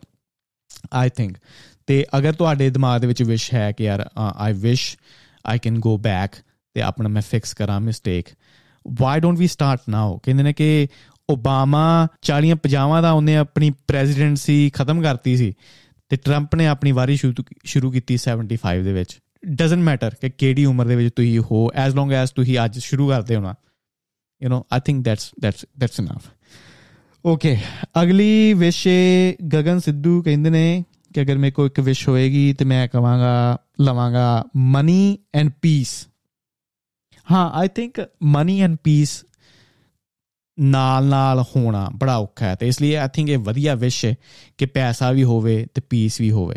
ਕਿਉਂਕਿ ਪੈਸਾ ਜਦੋਂ ਬੰਦੇ ਕੋਲ ਨਹੀਂ ਹੁੰਦਾ ਨਾ ਬੰਦੇ ਕੋਲ ਪਹਿਲੀ ਗੱਲ ਤਾਂ ਪੀਸ ਨਹੀਂ ਹੁੰਦੀ। ਪੀਸ ਤੇ ਪੈਸੇ ਨਾਲ ਵੀ ਨਹੀਂ ਹੁੰਦੀ ਬਟ ਅਗਰ ਪੈਸਾ ਬਿਲਕੁਲ ਗਰੀਬੀ ਬੰਦੇ ਨੇ ਦੇਖੀ ਹੋਵੇ ਨਾ, ਬੰਦੇ ਦਾ ਦਿਮਾਗ ਹੁੰਦਾ ਕਿ ਯਾਰ ਉਹ ਮੇਰਾ ਟਾਰਗੇਟ ਪੈਸਾ ਤੇ ਮੈਨੂੰ ਚਾਹੀਦਾ ਹੀ ਚਾਹੀਦਾ ਜਿੰਨ ਜੇਕਰ ਪੈਸਾ ਨਹੀਂ ਮਿਲਦਾ ਨਾ, ਮੈਂ ਉੱਥੇ ਜੋ ਮੈਂ ਚਾਹੁੰਦਾ ਹਾਂ ਨਹੀਂ ਹੋ ਸਕਦਾ। ਤੇ ਪੈਸਾ ਆਉਣ ਦੇ ਨਾਲ ਬੰਦੇ ਨੂੰ ਛੋਟੀਆਂ-ਮੋਟੀਆਂ ਟੈਨਸ਼ਨਾਂ ਬਿਲਸ ਦੀਆਂ ਟੈਨਸ਼ਨ ਰਹਿਣ ਦੀ ਟੈਨਸ਼ਨ, ਇੱਕ ਸੁਸਾਇਟੀ ਦੀ ਟੈਨਸ਼ਨ ਸਟੇਟਸ ਜੋ ਚਾਹੀਦਾ ਉਹ ਚੀਜ਼ਾਂ ਖਤਮ ਹੋ ਜਾਂਦੀਆਂ, ਫਿਰ ਬੰਦਾ ਨਾ ਆਪਣੀ ਕ੍ਰੀਏਟੀਵਿਟੀ ਦੇ ਉੱਤੇ ਫੋਕਸ ਕਰਦਾ ਤੇ ਪੈਸਾ ਆਉਣ ਦੇ ਨਾਲ ਆਈ ਥਿੰਕ ਪੀਸ ਨਹੀਂ ਤੁਹਾਨੂੰ ਮਿਲਦੀ। ਜਦੋਂ ਪੈਸਾ ਆ ਜੇ ਨਾ, ਫਿਰ ਹੁੰਦਾ ਕਿ ਯਾਰ ਇਨਵੈਸਟ ਕਿੱਥੇ ਕਰੀਏ? ਜ਼ਿਆਦਾ ਆਉਣ ਦੇ ਨਾਲ ਇਹ ਹੁੰਦਾ ਕਿ ਯਾਰ, ਹੁਣ ਲੂਜ਼ ਨਾ ਹੋ ਜਾਏ ਆਪਣੇ ਕੋਲ ਪੈਸਾ। ਹੁਣ ਦੇਖੋ, ਮੈਂ ਆਪਣੀ ਲਾਈਫ ਦੇਖਾਂ ਨਾ ਅਗਰ ਮੈਂ ਆਪਣੇ ਬਚਪਨ ਦੀ ਗੱਲ ਕਰਾਂ, ਜਾਂ ਆਪਣੇ ਇੰਡੀਆ ਜਦੋਂ ਮੈਂ ਸੀ, ਉਦੋਂ ਦੀ ਮੈਂ ਸੋਚਾਂ। ਮੇਰੇ ਦਿਮਾਗ 'ਚ ਇਹੀ ਹੋਣਾ ਕਿ ਯਾਰ, ਪਤਾ ਨਹੀਂ ਜੌਬ ਮਿਲਣੀ ਕਿ ਨਹੀਂ ਮਿਲਣੀ, ਪਤਾ ਨਹੀਂ ਆਫਿਸ ਦੇ ਵਿੱਚ ਮੈਂ ਕਦੀ ਲੱਗਾਂਗਾ ਕਿ ਨਹੀਂ, ਪਤਾ ਨਹੀਂ ਬੈਂਕ 'ਚ ਕਦੀ ਪੈਸੇ ਹੋਣਗੇ ਜਾਂ ਨਹੀਂ ਹੋਣਗੇ। ਹੁਣ ਪੈਸੇ ਇਨਫ ਨੇ। ਹੁਣ ਦਿਮਾਗ ਹੁੰਦਾ ਕਿ ਯਾਰ ਇਹ ਪੈਸੇ ਮੁੱਕ ਨਾ ਜਾਣ। ਇਸ ਲਈ I have to work more I have to work more but ਕੀ ਉਹ ਪੈਸੇ ਨੇ ਮੈਨੂੰ ਪੀਸ ਦਿੱਤੀ? ਹਾਂ, ਇੱਕ ਪੀਸ ਜ਼ਰੂਰ ਹੈ ਕਿ ਯਾਰ ਬਿੱਲ ਪੇ ਹੁੰਦੇ ਪਏ ਨੇ। ਪੀਸ ਜ਼ਰੂਰ ਹੈ, ਹਾਂ, ਘਰ ਦੇ ਘਰ ਦੇ ਵਿੱਚ ਰਹਿਣ ਲਈ ਜਗ੍ਹਾ ਵਧੀਆ ਬਟ ਕੋਈ ਇੱਕ ਇੰਟਰ ਇਟਰਨਲ ਪੀਸ ਹੁੰਦੀ ਹੈ ਨਾ ਕਿ ਯਾਰ you know life is amazing ਉਹ ਕਦੇ ਨਹੀਂ ਆਉਂਦੀ। ਉਹ ਬੜੀ ਜ਼ਰੂਰੀ ਹੈ। ਤੇ ਅਗਰ ਮਨੀ ਦੇ ਨਾਲ ਨਾਲ ਪੀਸ ਵੀ ਤੁਹਾਨੂੰ ਮਿਲ ਜਾਏ I think that's fantastic Mike Tyson ਦੀ ਮੈਂ ਸੁਣਦਾ ਪਿਆ ਸੀ ਇੰਟਰਵਿਊ ਉਹ ਕਹਿੰਦਾ ਬੈਸਟ ਟਾਈਮ ਮੇਰੀ ਲਾਈਫ ਦਾ ਸੀ ਜਦੋਂ ਮੈਂ ਜੇਲ੍ਹ ਦੇ ਵਿੱਚ ਗਿਆ। ਕਿਉਂਕਿ ਜੇਲ੍ਹ ਦੇ ਵਿੱਚ ਖਾਣਾ ਮੈਨੂੰ ਮਿਲ ਦਿੰਦਿਆ ਸੀ, ਕੋਈ ਟੈਨਸ਼ਨ ਨਹੀਂ ਸੀ। ਭਾਵੇਂ ਮੈਂ ਉਸ ਟਾਈਮ ਮਿਲੀਅਨਰ ਸੀ, ਬਾਹਰ ਜੇਲ੍ਹ ਤੋਂ ਰਹਿਣਾ ਮੇਰੇ ਦਿਮਾਗ ਦੇ ਵਿੱਚ ਸੋਸਾਇਟੀ ਦੀ ਬੜੀ ਟੈਨਸ਼ਨ ਹੈ ਸਟੇਟਸ ਦੀ ਬੜੀ ਟੈਨਸ਼ਨ ਕਿ ਮੇਰੇ ਮੈਚ ਹੋਣਗੇ, ਮੈਂ ਕਿਤੇ ਲੂਜ਼ ਨਾ ਕਰ ਲਵਾਂ, ਪੈਸਾ ਕਿਤੇ ਮੈਂ ਗਵਾ ਨਾ ਲਵਾਂ। ਪਰ ਮੈਂ ਜਦੋਂ ਜੇਲ੍ਹ ਦੇ ਵਿੱਚ ਗਿਆ ਤੇ ਉਹ ਸਾਰੀ ਟੈਨਸ਼ਨ ਖਤਮ ਹੋ ਗਈ। ਕਿਉਂਕਿ ਪੈਸਾ ਹੋਣ ਦੇ ਬਾਵਜੂਦ ਕੋਈ ਸੀ ਹੀ ਨਹੀਂ ਉਹ ਪੈਸੇ ਨੂੰ ਐਪਰੀਸ਼ੀਏਟ ਕਰਨ ਵਾਸਤੇ। ਤੇ ਇਹੀ ਨਾ ਕਿ ਜਦੋਂ ਬੰਦੇ ਕੋਲ ਪੈਸਾ ਹੋਵੇ ਬਟ ਆਸੇ-ਪਾਸੇ ਕੋਈ ਦੋਸਤ ਜਾਂ ਤੁਹਾਡਾ ਪਾਰਟਨਰ ਨਾ ਹੋਵੇ, ਉਹ ਚੀਜ਼ ਨੂੰ ਐਪਰੀਸ਼ੀਏਟ ਕਰਨ ਵਾਸਤੇ ਜਾਂ ਤੁਹਾਨੂੰ ਕਲੈਪਿੰਗ ਦੇਣ ਵਾਸਤੇ। ਤੇ ਆਈ ਥਿੰਕ ਪੈਸਾ ਜਾਂ ਸਟੇਟਸ ਇਨ ਮੈਟਰ ਨਹੀਂ ਕਰਦਾ। ਤੇ ਆਈ ਥਿੰਕ ਇਹ ਵਧੀਆ ਵਿਸ਼ ਹੈ, ਪੈਸਾ ਪੀਸ ਅਗਰ ਮਿਲ ਜਾਏ ਵਿਸ਼ ਦੇ ਥਰੂ ਤੇ ਨਾਟ ਬੈਡ ਅਗਲਾ, ਅਗਲੀ ਵਿਸ਼ ਕਹਿ ਲਈਏ ਕਿ ਲਵੀ ਗਿਲ ਕਹਿੰਦੇ ਨੇ ਕਿ ਡਿਸਟਰਕਸ਼ਨ ਆਫ ਮਨੀ ਤੇ ਹਰ ਬੰਦੇ ਨੂੰ ਮੈਂ ਕਾਈਂਡ ਹਾਰਟਡ ਬਣਾ ਦਵਾਂ ਕਿ ਮਨੀ ਨੂੰ ਖਤਮ ਕਰ ਦਵਾਂ ਅਗਰ ਮੇਰੇ ਕੋ ਇੱਕ ਵਿਸ਼ ਮਿਲੇ ਤੇ। ਆਈ ਥਿੰਕ ਆਈਡੀਆ ਵਧੀਆ ਹੈ ਬਟ ਮਨੀ ਬਹੁਤ ਜ਼ਿਆਦਾ ਇੰਪੋਰਟੈਂਟ ਹੈ ਆਪਣੇ ਵਾਸਤੇ। ਸਟੇਟਸ ਸੋਸਾਇਟੀ ਦੇ ਵਿੱਚ ਹੋਣਾ ਹਿਊਮਨਸ ਦੇ ਲਈ ਬਹੁਤ ਜ਼ਿਆਦਾ ਇੰਪੋਰਟੈਂਟ ਹੈ ਤੇ ਸਟੇਟਸ ਕਿੱਦਾਂ ਆਂਦਾ ਪੈਸੇ ਦੇ ਨਾਲ। ਮੈਂ ਦੁਬਈ ਦੀ ਗੱਲ ਸੁਣਦਾ ਪਿਆ ਸੀ ਇੱਕ ਪੋਡਕਾਸਟ ਦੇ ਉੱਤੇ ਕਿ ਦੁਬਈ ਦੇ ਵਿੱਚ ਬਹੁਤ ਜ਼ਿਆਦਾ ਪੈਸਾ ਹੈ, ਲੋਕਾਂ ਕੋਲ ਜਿੰਨੇ ਵੀ ਸ਼ੇਖ ਨੇ ਨਾ ਬਹੁਤ ਜ਼ਿਆਦਾ ਪੈਸਾ ਹੈ। ਜੀ ਵੈਗਨ ਜੋ ਆਈ ਥਿੰਕ 400000 ਜਿੱਦਾਂ 4 lakh dollar 5 lakh dollar G wagon ਮਹਿੰਗੀ ਤੋਂ ਮਹਿੰਗੀਆਂ ਗੱਡੀਆਂ ਹਰੇਕ ਬੰਦੇ ਕੋਲ ਤੇ ਬੰਦਾ ਫਲੈਕਸ ਕਿੱਦਾਂ ਕਰੇਗਾ ਹੁਣ? ਕਿ ਬੰਦਾ ਸ਼ੋਅ ਆਫ ਕਿੱਦਾਂ ਕਰੇਗਾ ਕਿ ਕਿੰਨੇ ਪੈਸੇ ਨੇ? ਫਿਰ ਉਹ ਇੰਦੇ ਨੇ ਨੰਬਰ ਪਲੇਟਾਂ ਜੋ ਗੱਡੀਆਂ ਤੋਂ ਵੀ ਮਹਿੰਗੀਆਂ ਨੇ। ਨੰਬਰ 1 ਨੰਬਰ 2 ਜਿੰਨਾ ਛੋਟਾ ਛੋਟਾ ਨੰਬਰ ਜਾਂਦਾ ਜਾਏਗਾ, ਓਨੀ ਮਹਿੰਗੀ ਪਲੇਟ ਹੁੰਦੀ ਜਾਏਗੀ। ਤੇ ਆਈ ਥਿੰਕ ਹਿਊਮਨਸ ਕਿਸੇ ਨਾ ਕਿਸੇ ਤਰੀਕੇ ਨਾਲ ਆਪਣਾ ਸਟੇਟਸ ਦਿਖਾਉਣ ਦੇ ਲਈ ਤਤਪਰ ਰਹਿੰਦੇ ਨੇ ਕਿ ਹੁਣ ਆਪਣਾ ਸਟੇਟਸ ਕਿੱਦਾਂ ਦਿਖਾਇਆ ਜਾਵੇ। ਆਪਣੇ ਅੰਦਰ ਹਜੇ ਵੀ ਉਹ ਚਿੰਪਸ ਦਾ ਡੀਐਨਏ ਵਿੱਚ ਬਾਂਦਰਾਂ ਦਾ ਡੀਐਨਏ ਵਿੱਚ ਬਾਂਦਰਾਂ ਦੀ ਮੈਂ ਪਹਿਲਾਂ ਵੀ ਗੱਲ ਕੀਤੀ ਸੀ ਕਿ ਜਦੋਂ ਇੱਕ ਲੰਗੂਰ ਹੁੰਦਾ ਨਾ, ਹਰੇਕ ਲੰਗੂਰ ਆਪਣੇ ਗਰੁੱਪ ਦਾ ਪ੍ਰਧਾਨ ਬਣਨਾ ਚਾਹੁੰਦਾ। ਜਦੋਂ ਵੀ ਕੋਈ ਪ੍ਰਧਾਨ ਬਣਦਾ ਨਾ, ਸਭ ਤੋਂ ਪਹਿਲਾਂ ਫੂਡ ਉਹਨੂੰ ਮਿਲਦਾ, ਸਭ ਤੋਂ ਜ਼ਿਆਦਾ ਸੈਕਸ ਉਹਨੂੰ ਮਿਲਦਾ। ਸਭ ਤੋਂ ਜ਼ਿਆਦਾ ਫੀਮੇਲਸ ਉਹਨੂੰ ਮਿਲਦੀਆਂ ਨੇ। ਤੇ ਹੁਣ ਅਗਰ ਖਾਣੇ ਤੇ ਸਟੇਟਸ ਦੇ ਵਿੱਚ ਗੱਲ ਆਏ ਨਾ, ਪਹਿਲੋਂ ਚਿੰਪ ਜਾਂ ਬਾਂਦਰ ਚੂਜ਼ ਕਰਦਾ ਸਟੇਟਸ ਨੂੰ। ਸਟੇਟਸ ਪਹਿਲੋਂ ਸੈਕਸ ਪਹਿਲੋਂ ਦੈਨ ਫੂਡ ਤੇ ਇੰਨਾ ਇੰਪੋਰਟੈਂਟ ਹੈ ਸਟੇਟਸ ਆਪਣੇ ਵਾਸਤੇ। ਤੇ ਆਈ ਥਿੰਕ ਜਦੋਂ ਮਨੀ ਨੂੰ ਹੀ ਆਪਾਂ ਖਤਮ ਕਰ ਦਾਂਗੇ, ਆਪਣੇ ਕੋ ਕੋਈ ਮੋਟੀਵੇਸ਼ਨ ਨਹੀਂ ਰਹੇਗੀ। ਆਪਣੇ ਕੋ ਇੱਕ ਸਟੇਟਸ ਨਹੀਂ ਰਹੇਗਾ। ਤੇ ਇਸ ਲਈ ਮਨੀ ਦਾ ਡਿਸਟਰਕਸ਼ਨ ਹੋਣਾ I don't think it's possible ਹਾਂ, ਠੀਕ ਹੈ, ਤੁਹਾਡੇ ਵਾਸਤੇ ਹੋ ਸਕਦਾ ਕਿ ਤੁਸੀਂ ਸੀ ਕਰਦੇ ਹੋ, ਦੇਖਦੇ ਹੋ ਕਿ ਅਗਰ ਮਨੀ ਨਹੀਂ ਰਹੇਗੀ ਤੇ ਸ਼ਾਇਦ ਪ੍ਰੋਬਲਮਸ ਚਲੀਆਂ ਜਾਣਗੀਆਂ ਲਾਈਫ ਦੇ ਵਿੱਚੋਂ। But I don't think so ਕਿ ਦੁਨੀਆ ਕੰਮ ਕਰ ਪਾਏਗੀ ਮਨੀ ਤੋਂ ਬਿਨਾ। This is what I think ਤੇ ਦੂਜੀ ਜੋ ਆਪਸ਼ਨ ਤੁਸੀਂ ਕਹੀ ਸੀ ਯੋ ਵਿਸ਼ ਕਹੀ ਸੀ ਕਿ ਹਰੇਕ ਬੰਦੇ ਨੂੰ ਮੈਂ ਕਾਈਂਡ ਹਾਰਟਡ ਬਣਾ ਦਵਾਂ। ਹਰੇਕ ਬੰਦੇ ਨੂੰ ਮੈਂ ਬੜਾ ਭਲਾ ਮਾਨਸ ਬਣਾ ਦਵਾਂ ਜਾਂ ਜਾਂ ਫਨ ਲਵਿੰਗ ਬਣਾ ਦਵਾਂ। ਤੇ ਇਹ ਵੀ ਅਗੇਨ ਆਈਡੀਆ ਬੜਾ ਵਧੀਆ ਬਟ ਆਈ ਥਿੰਕ ਆਪਣੇ ਨੇ ਲਈ ਐਸਹੋਲਸ ਦਾ ਹੋਣਾ ਜਾਂ ਡਿਕਹੈਡਸ ਦਾ ਹੋਣਾ ਜਾਂ ਬੜੇ ਕਰੂਰ ਬੰਦਿਆਂ ਦਾ ਹੋਣਾ ਆਪਣੇ ਆਸੇ-ਪਾਸੇ ਬਹੁਤ ਜ਼ਰੂਰੀ ਹੈ। ਰੀਜ਼ਨ ਬੀਨ ਹੁਣ ਇਮੇਜਿਨ ਕਰੋ ਤੁਸੀਂ ਵੀਡੀਓ ਗੇਮ ਖੇਡਦੇ ਪਏ ਹੋ। ਤੇ ਵੀਡੀਓ ਗੇਮ ਖੇਡਦੇ ਖੇਡਦੇ ਨਾ ਤੁਸੀਂ ਬਹੁਤ ਜ਼ਿਆਦਾ ਵਧੀਆ ਹੋ ਵੀਡੀਓ ਗੇਮ ਦੇ ਵਿੱਚ। ਕੋਈ ਵੀ ਤੁਹਾਨੂੰ ਸ਼ੂਟ ਨਹੀਂ ਕਰਨ ਦਿਆ। ਹਮੇਸ਼ਾ ਤੁਸੀਂ ਸ਼ੂਟ ਕਰਨ ਦੇ ਹੋ। ਤੇ ਤੁਸੀਂ ਜਿੱਤੇ ਜਾ ਰਹੇ ਹੋ, ਜਿੱਤੇ ਜਾ ਰਹੇ ਹੋ, ਜਿੱਤੇ ਜਾ ਰਹੇ ਹੋ। ਕਿੰਨਾ ਟਾਈਮ ਹੋ ਤੁਸੀਂ ਵੀਡੀਓ ਗੇਮ ਖੇਡੋਗੇ? ਤੁਸੀਂ ਹਰ ਨਹੀਂ ਹੁੰਦੇ ਤੁਸੀਂ ਆਈ ਥਿੰਕ 10-15 ਮਿੰਟ ਤੁਸੀਂ ਕਹੋਗੇ, ਯਾਰ ਵੀਡੀਓ ਗੇਮ ਬੜੀ ਬੋਰਿੰਗ ਹੈ, ਕੋਈ ਕੰਪੀਟੀਸ਼ਨ ਹੀ ਨਹੀਂ ਹੈਗਾ। ਉਦਾਂ ਹੀ ਮੈਂ ਲਾਈਫ ਨੂੰ ਦੇਖਦਾ ਵਾਂ। ਜਦੋਂ ਵੀ ਕੋਈ ਮਾੜੀ ਸਿਚੁਏਸ਼ਨ ਮੇਰੀ ਲਾਈਫ ਦੇ ਵਿੱਚ ਆਂਦੀ ਨਾ, ਇਹ ਮੈਨੂੰ ਬਹੁਤ ਜ਼ਿਆਦਾ ਹੈਲਪ ਕਰਦੀ ਹੈ, ਸ਼ਾਇਦ ਤੁਹਾਨੂੰ ਵੀ ਹੈਲਪ ਕਰੇ। ਕਿ ਜਦੋਂ ਮਾੜੀ ਸਿਚੁਏਸ਼ਨ ਆਂਦੀ ਹੈ ਨਾ, ਤੇ ਮੈਂ ਸੋਚਦਾ ਹਮੇਸ਼ਾ ਹਮ ਇਹ ਜੋ ਸਟੇਜ ਲਾਈਫ ਦਾ, ਇਹ ਵੀਡੀਓ ਗੇਮ ਦਾ ਥੋੜਾ ਟਫ ਹੈ। ਤੇ ਹੁਣ ਮੈਨੂੰ ਇੱਕ ਬੈਟਰ ਆਪਸ਼ਨ ਦੇ ਨਾਲ ਇਹਨੂੰ ਹੈਂਡਲ ਕਰਨਾ ਪਏਗਾ।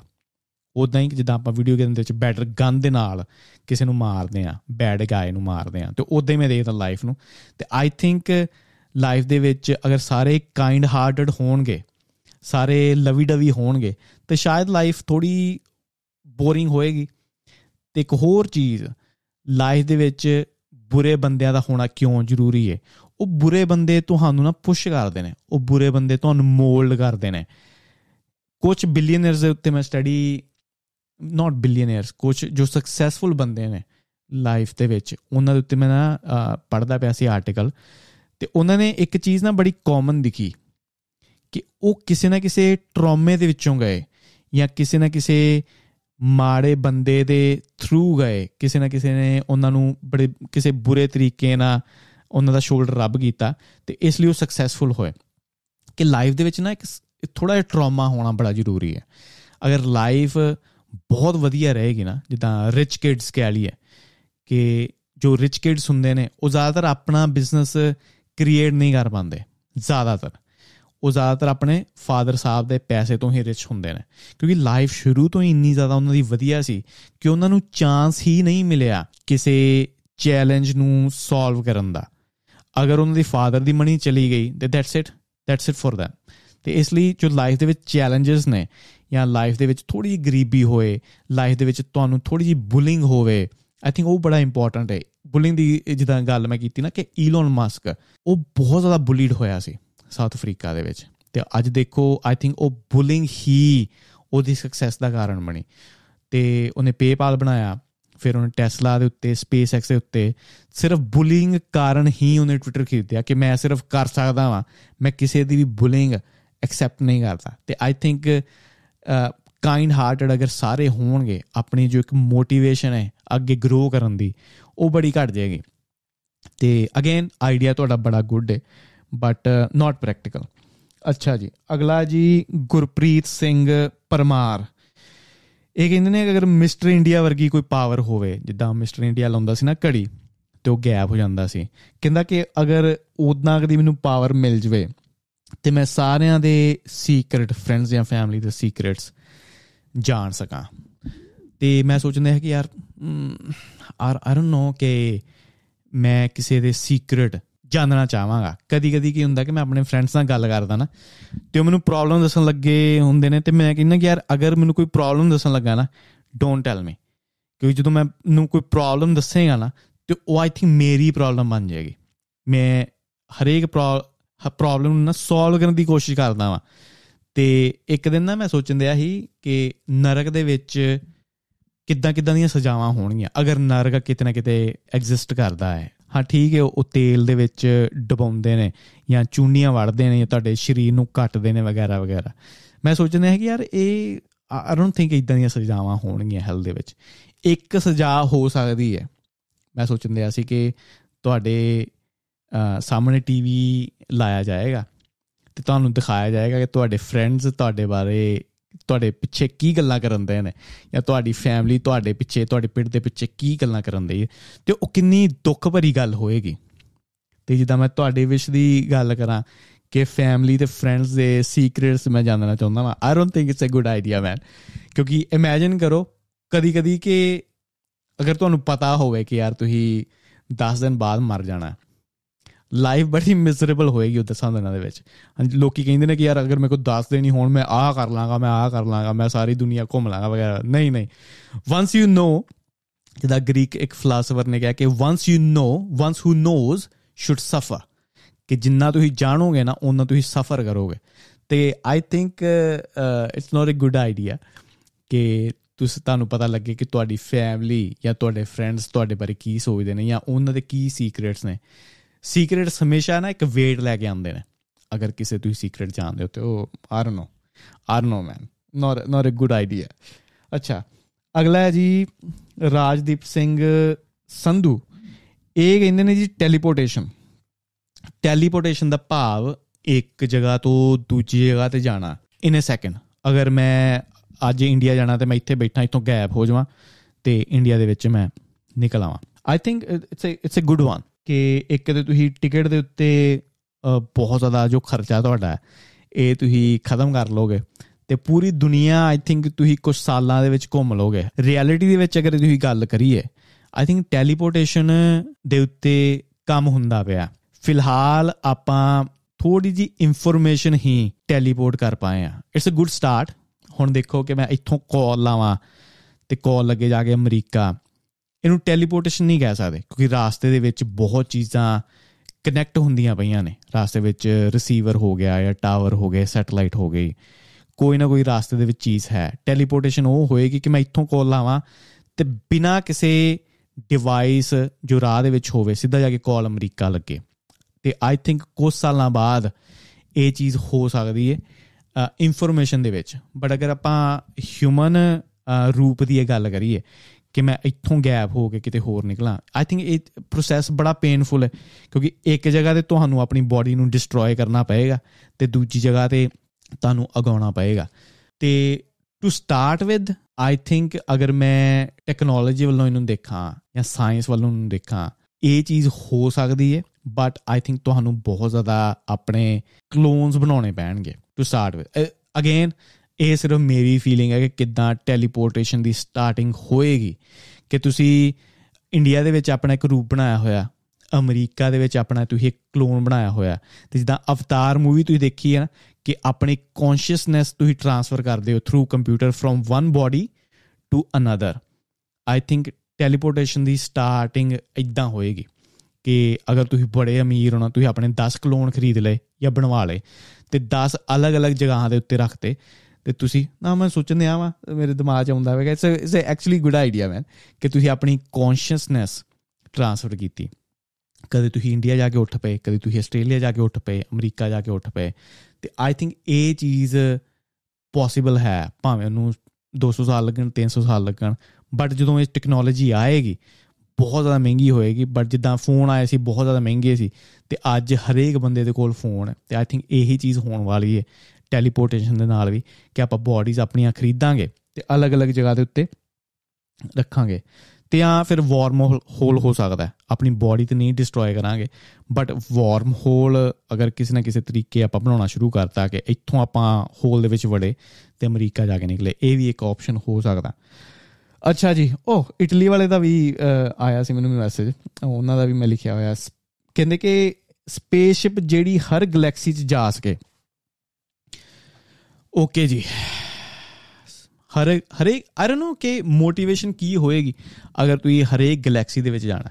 ਕਿਉਂਕਿ ਮੈਂ ਮੰਨਦਾ ਹਾਂ ਕਿ ਅਗਰ ਆਪਣੀ 100 ਸਾਲ ਦੀ ਉਮਰ ਹੈ ਆਪਾਂ ਧਰਤੀ ਹੀ ਘੁੰਮ ਲਈਏ ਆਈ ਥਿੰਕ ਉਹ ਵੀ ਇੱਕ ਬੜੀ ਤਗੜੀ ਅਚੀਵਮੈਂਟ ਹੋਏਗੀ। ਅਗਰ ਤੁਹਾਨੂੰ ਇਟਲੀ ਵਾਲੇ ਨੂੰ ਮੈਂ ਕਹਿੰਦਾ ਮੈਂ ਅਗਰ ਸਪੇਸਸ਼ਿਪ ਚਾਹੀਦੀ ਹੈ ਨਾ ਇਦਾਂ ਜੋ ਹਰੇਕ ਗੈਲੈਕਸੀ ਦੇ ਵਿੱਚ ਜਾ ਸਕੇ, ਤੇ ਆਪਾਂ ਨੂੰ ਸੁਪਰ ਪਾਵਰ ਮੰਗਣੀ ਪਏਗੀ ਨਾਲ ਕਿ ਸਾਡਾ ਸਰੀਰ ਹੈ ਜੋ ਏਜ ਨਾ ਹੋਵੇ ਤੇ ਨਾ ਹੀ ਕੋਈ ਇਹਦਾ ਐਂਡ ਹੋਵੇ। ਅਨਲਿਮਿਟਿਡ ਲਾਈਫ ਤੇ ਆਈ ਥਿੰਕ ਫੇਰ ਉਹ ਗੈਲੈਕਸੀ ਦਾ ਸੌਰੀ ਉਹ ਸਪੇਸਸ਼ਿਪ ਦਾ ਲੈਣਾ ਜੋ ਹਰੇਕ ਗੈਲੈਕਸੀ ਦੇ ਵਿੱਚ ਆਏ ਫੇਰ ਜ਼ਿਆਦਾ ਪੋਸੀਬਲ ਹੈ। ਹੁਣ ਦੇਖੋ ਕਿ ਜਦੋਂ ਤੱਕ ਜਿੱਥੋਂ ਤੱਕ ਆਪਾਂ ਦੇਖ ਪਾਏ ਆ ਨਾ, ਪੂਰੇ ਯੂਨੀਵਰਸ ਦੇ ਵਿੱਚ, ਆਪਣੇ ਕੋਲ 2 ਟ੍ਰਿਲੀਅਨ ਗੈਲੈਕਸੀਆਂ ਨੇ। 2 ਟ੍ਰਿਲੀਅਨ ਗੈਲੈਕਸੀਆਂ ਇਹ ਅਗੇਨ ਜਿੱਥੋਂ ਤੱਕ ਆਪਾਂ ਦੇਖ ਪਾਏ ਆ ਆਪਣੇ ਟੈਲੀਸਕੋਪ ਤੇ, ਆਪਣਾ ਟੈਲੀਸਕੋਪ ਬਹੁਤ ਜ਼ਿਆਦਾ ਬਹੁਤ ਜ਼ਿਆਦਾ ਸਮਾਲ ਹੈ। ਤੇ ਆਪਾਂ ਨੂੰ ਪਤਾ ਨਹੀਂ ਕਿ ਉਹ ਤੋਂ ਅੱਗੇ ਕਿੰਨੀਆਂ ਗੈਲੈਕਸੀਆਂ ਹੋਣਗੀਆਂ। 2 ਟ੍ਰਿਲੀਅਨ ਨੂੰ ਕਿੰਨੇ ਕਵਾਂਗੇ? ਖਰਬ ਕਵਾਂਗੇ? ਆਈ ਥਿੰਕ ਅਰਬ ਅਰਬ ਤਾਂ ਨਹੀਂ, ਖਰਬ ਸ਼ਾਇਦ ਕਵਾਂਗੇ। 2 ਖਰਬ ਗੈਲੈਕਸੀਆਂ। ਤੇ ਇੱਕ ਗੈਲੈਕਸੀ, ਸਿਰਫ ਇੱਕ ਗੈਲੈਕਸੀ ਦੇ ਵਿੱਚ 4 ਬਿਲੀਅਨ ਸਟਾਰ ਨੇ। ਔਨ ਐਵਰੇਜ ਔਨ ਐਵਰੇਜ 4 ਇੱਕ ਗੈਲੈਕਸੀ ਦੇ ਜੋ ਆਪਣੀ ਮਿਲਕੀ ਵੇ ਵੇ, ਇਹਦੇ ਵਿੱਚ ਹੀ 4 ਬਿਲੀਅਨ ਅਰਬ ਸਨ ਨੇ, ਸੂਰਜ ਨੇ ਤੇ ਹਰੇਕ ਸੂਰਜ ਦੇ ਆਸੇ-ਪਾਸੇ 4 ਤੋਂ 5 ਪਲੈਨਟ ਨੇ। ਇੰਨਾ ਤਗੜਾ ਹੈ ਆਪਣੇ ਯੂਨੀਵਰਸ ਤੇ ਅਗਰ ਆਪਾਂ ਆਪਣੀ ਹੀ ਗੈਲੈਕਸੀ ਦੀ ਗੱਲ ਕਰੀਏ ਨਾ, ਸਿਰਫ ਇੱਕ ਗੈਲੈਕਸੀ ਦੀ ਗੱਲ ਕਰੀਏ, ਇੱਕ ਕੋਨੇ ਤੋਂ ਦੂਜੇ ਕੋਨੇ ਦੇ ਵਿੱਚ ਜਾਣ ਦੇ ਲਈ ਅਗਰ ਆਪਾਂ ਲਾਈਟ ਦੀ ਸਪੀਡ ਤੇ ਵੀ ਜਾਈਏ, ਆਪਾਂ ਨੂੰ 1 ਲੱਖ ਸਾਲ ਲੱਗੇਗਾ। ਤੇ ਆਪਣੀ ਆਈ ਥਿੰਕ 100 ਸਾਲ ਦੀ ਉਮਰ ਦੇ ਵਿੱਚ ਆਪਾਂ ਆਪਣੇ ਸੋਲਰ ਸਿਸਟਮ ਤੋਂ ਬਾਹਰ ਵੀ ਬੜੀ ਮੁਸ਼ਕਿਲ ਨਾਲ ਜਾਵਾਂਗੇ।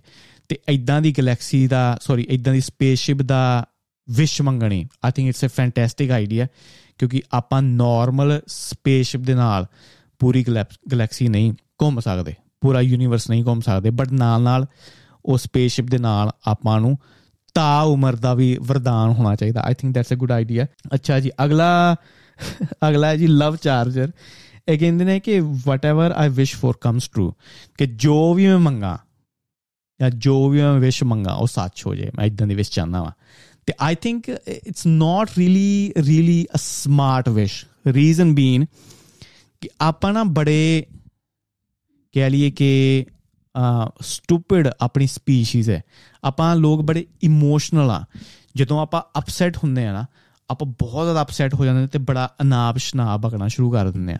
ਤੇ ਜਦੋਂ ਆਪਾਂ ਬੜੇ ਖੁਸ਼ ਹੁੰਦੇ ਆ ਤੇ ਆਪਾਂ ਬਹੁਤ ਚੀਜ਼ਾਂ ਵਧੀਆ ਵੀ ਕਹਿੰਦੇ, ਮੈਂ ਵੀ ਕਰ ਦਾਂਗਾ, ਮੈਂ ਇਹ ਵੀ ਕਰ ਦਾਂਗਾ।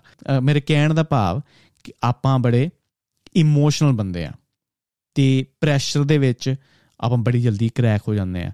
ਤੇ ਇਹ ਵਿਸ਼ ਦਾ ਮੰਗਣਾ ਕਿ ਮੈਂ ਕੁਝ ਵੀ ਬੋਲਣਾ ਉਹ ਸੱਚ ਹੋ ਜਾਏ I don't think it's a really smart wish ਕਿਉਂਕਿ ਅਗਰ ਤੁਸੀਂ ਗੁੱਸੇ ਜੋ ਤੁਸੀਂ ਕਹੋਗੇ, ਮੈਂ ਦੁਨੀਆ ਹੀ ਖਤਮ ਕਰ ਦੇਣੀ ਹੈ ਤੇ I think in one wish you can destroy the world. They, yeah, it's not it's not it's not a good good wish, i i guess.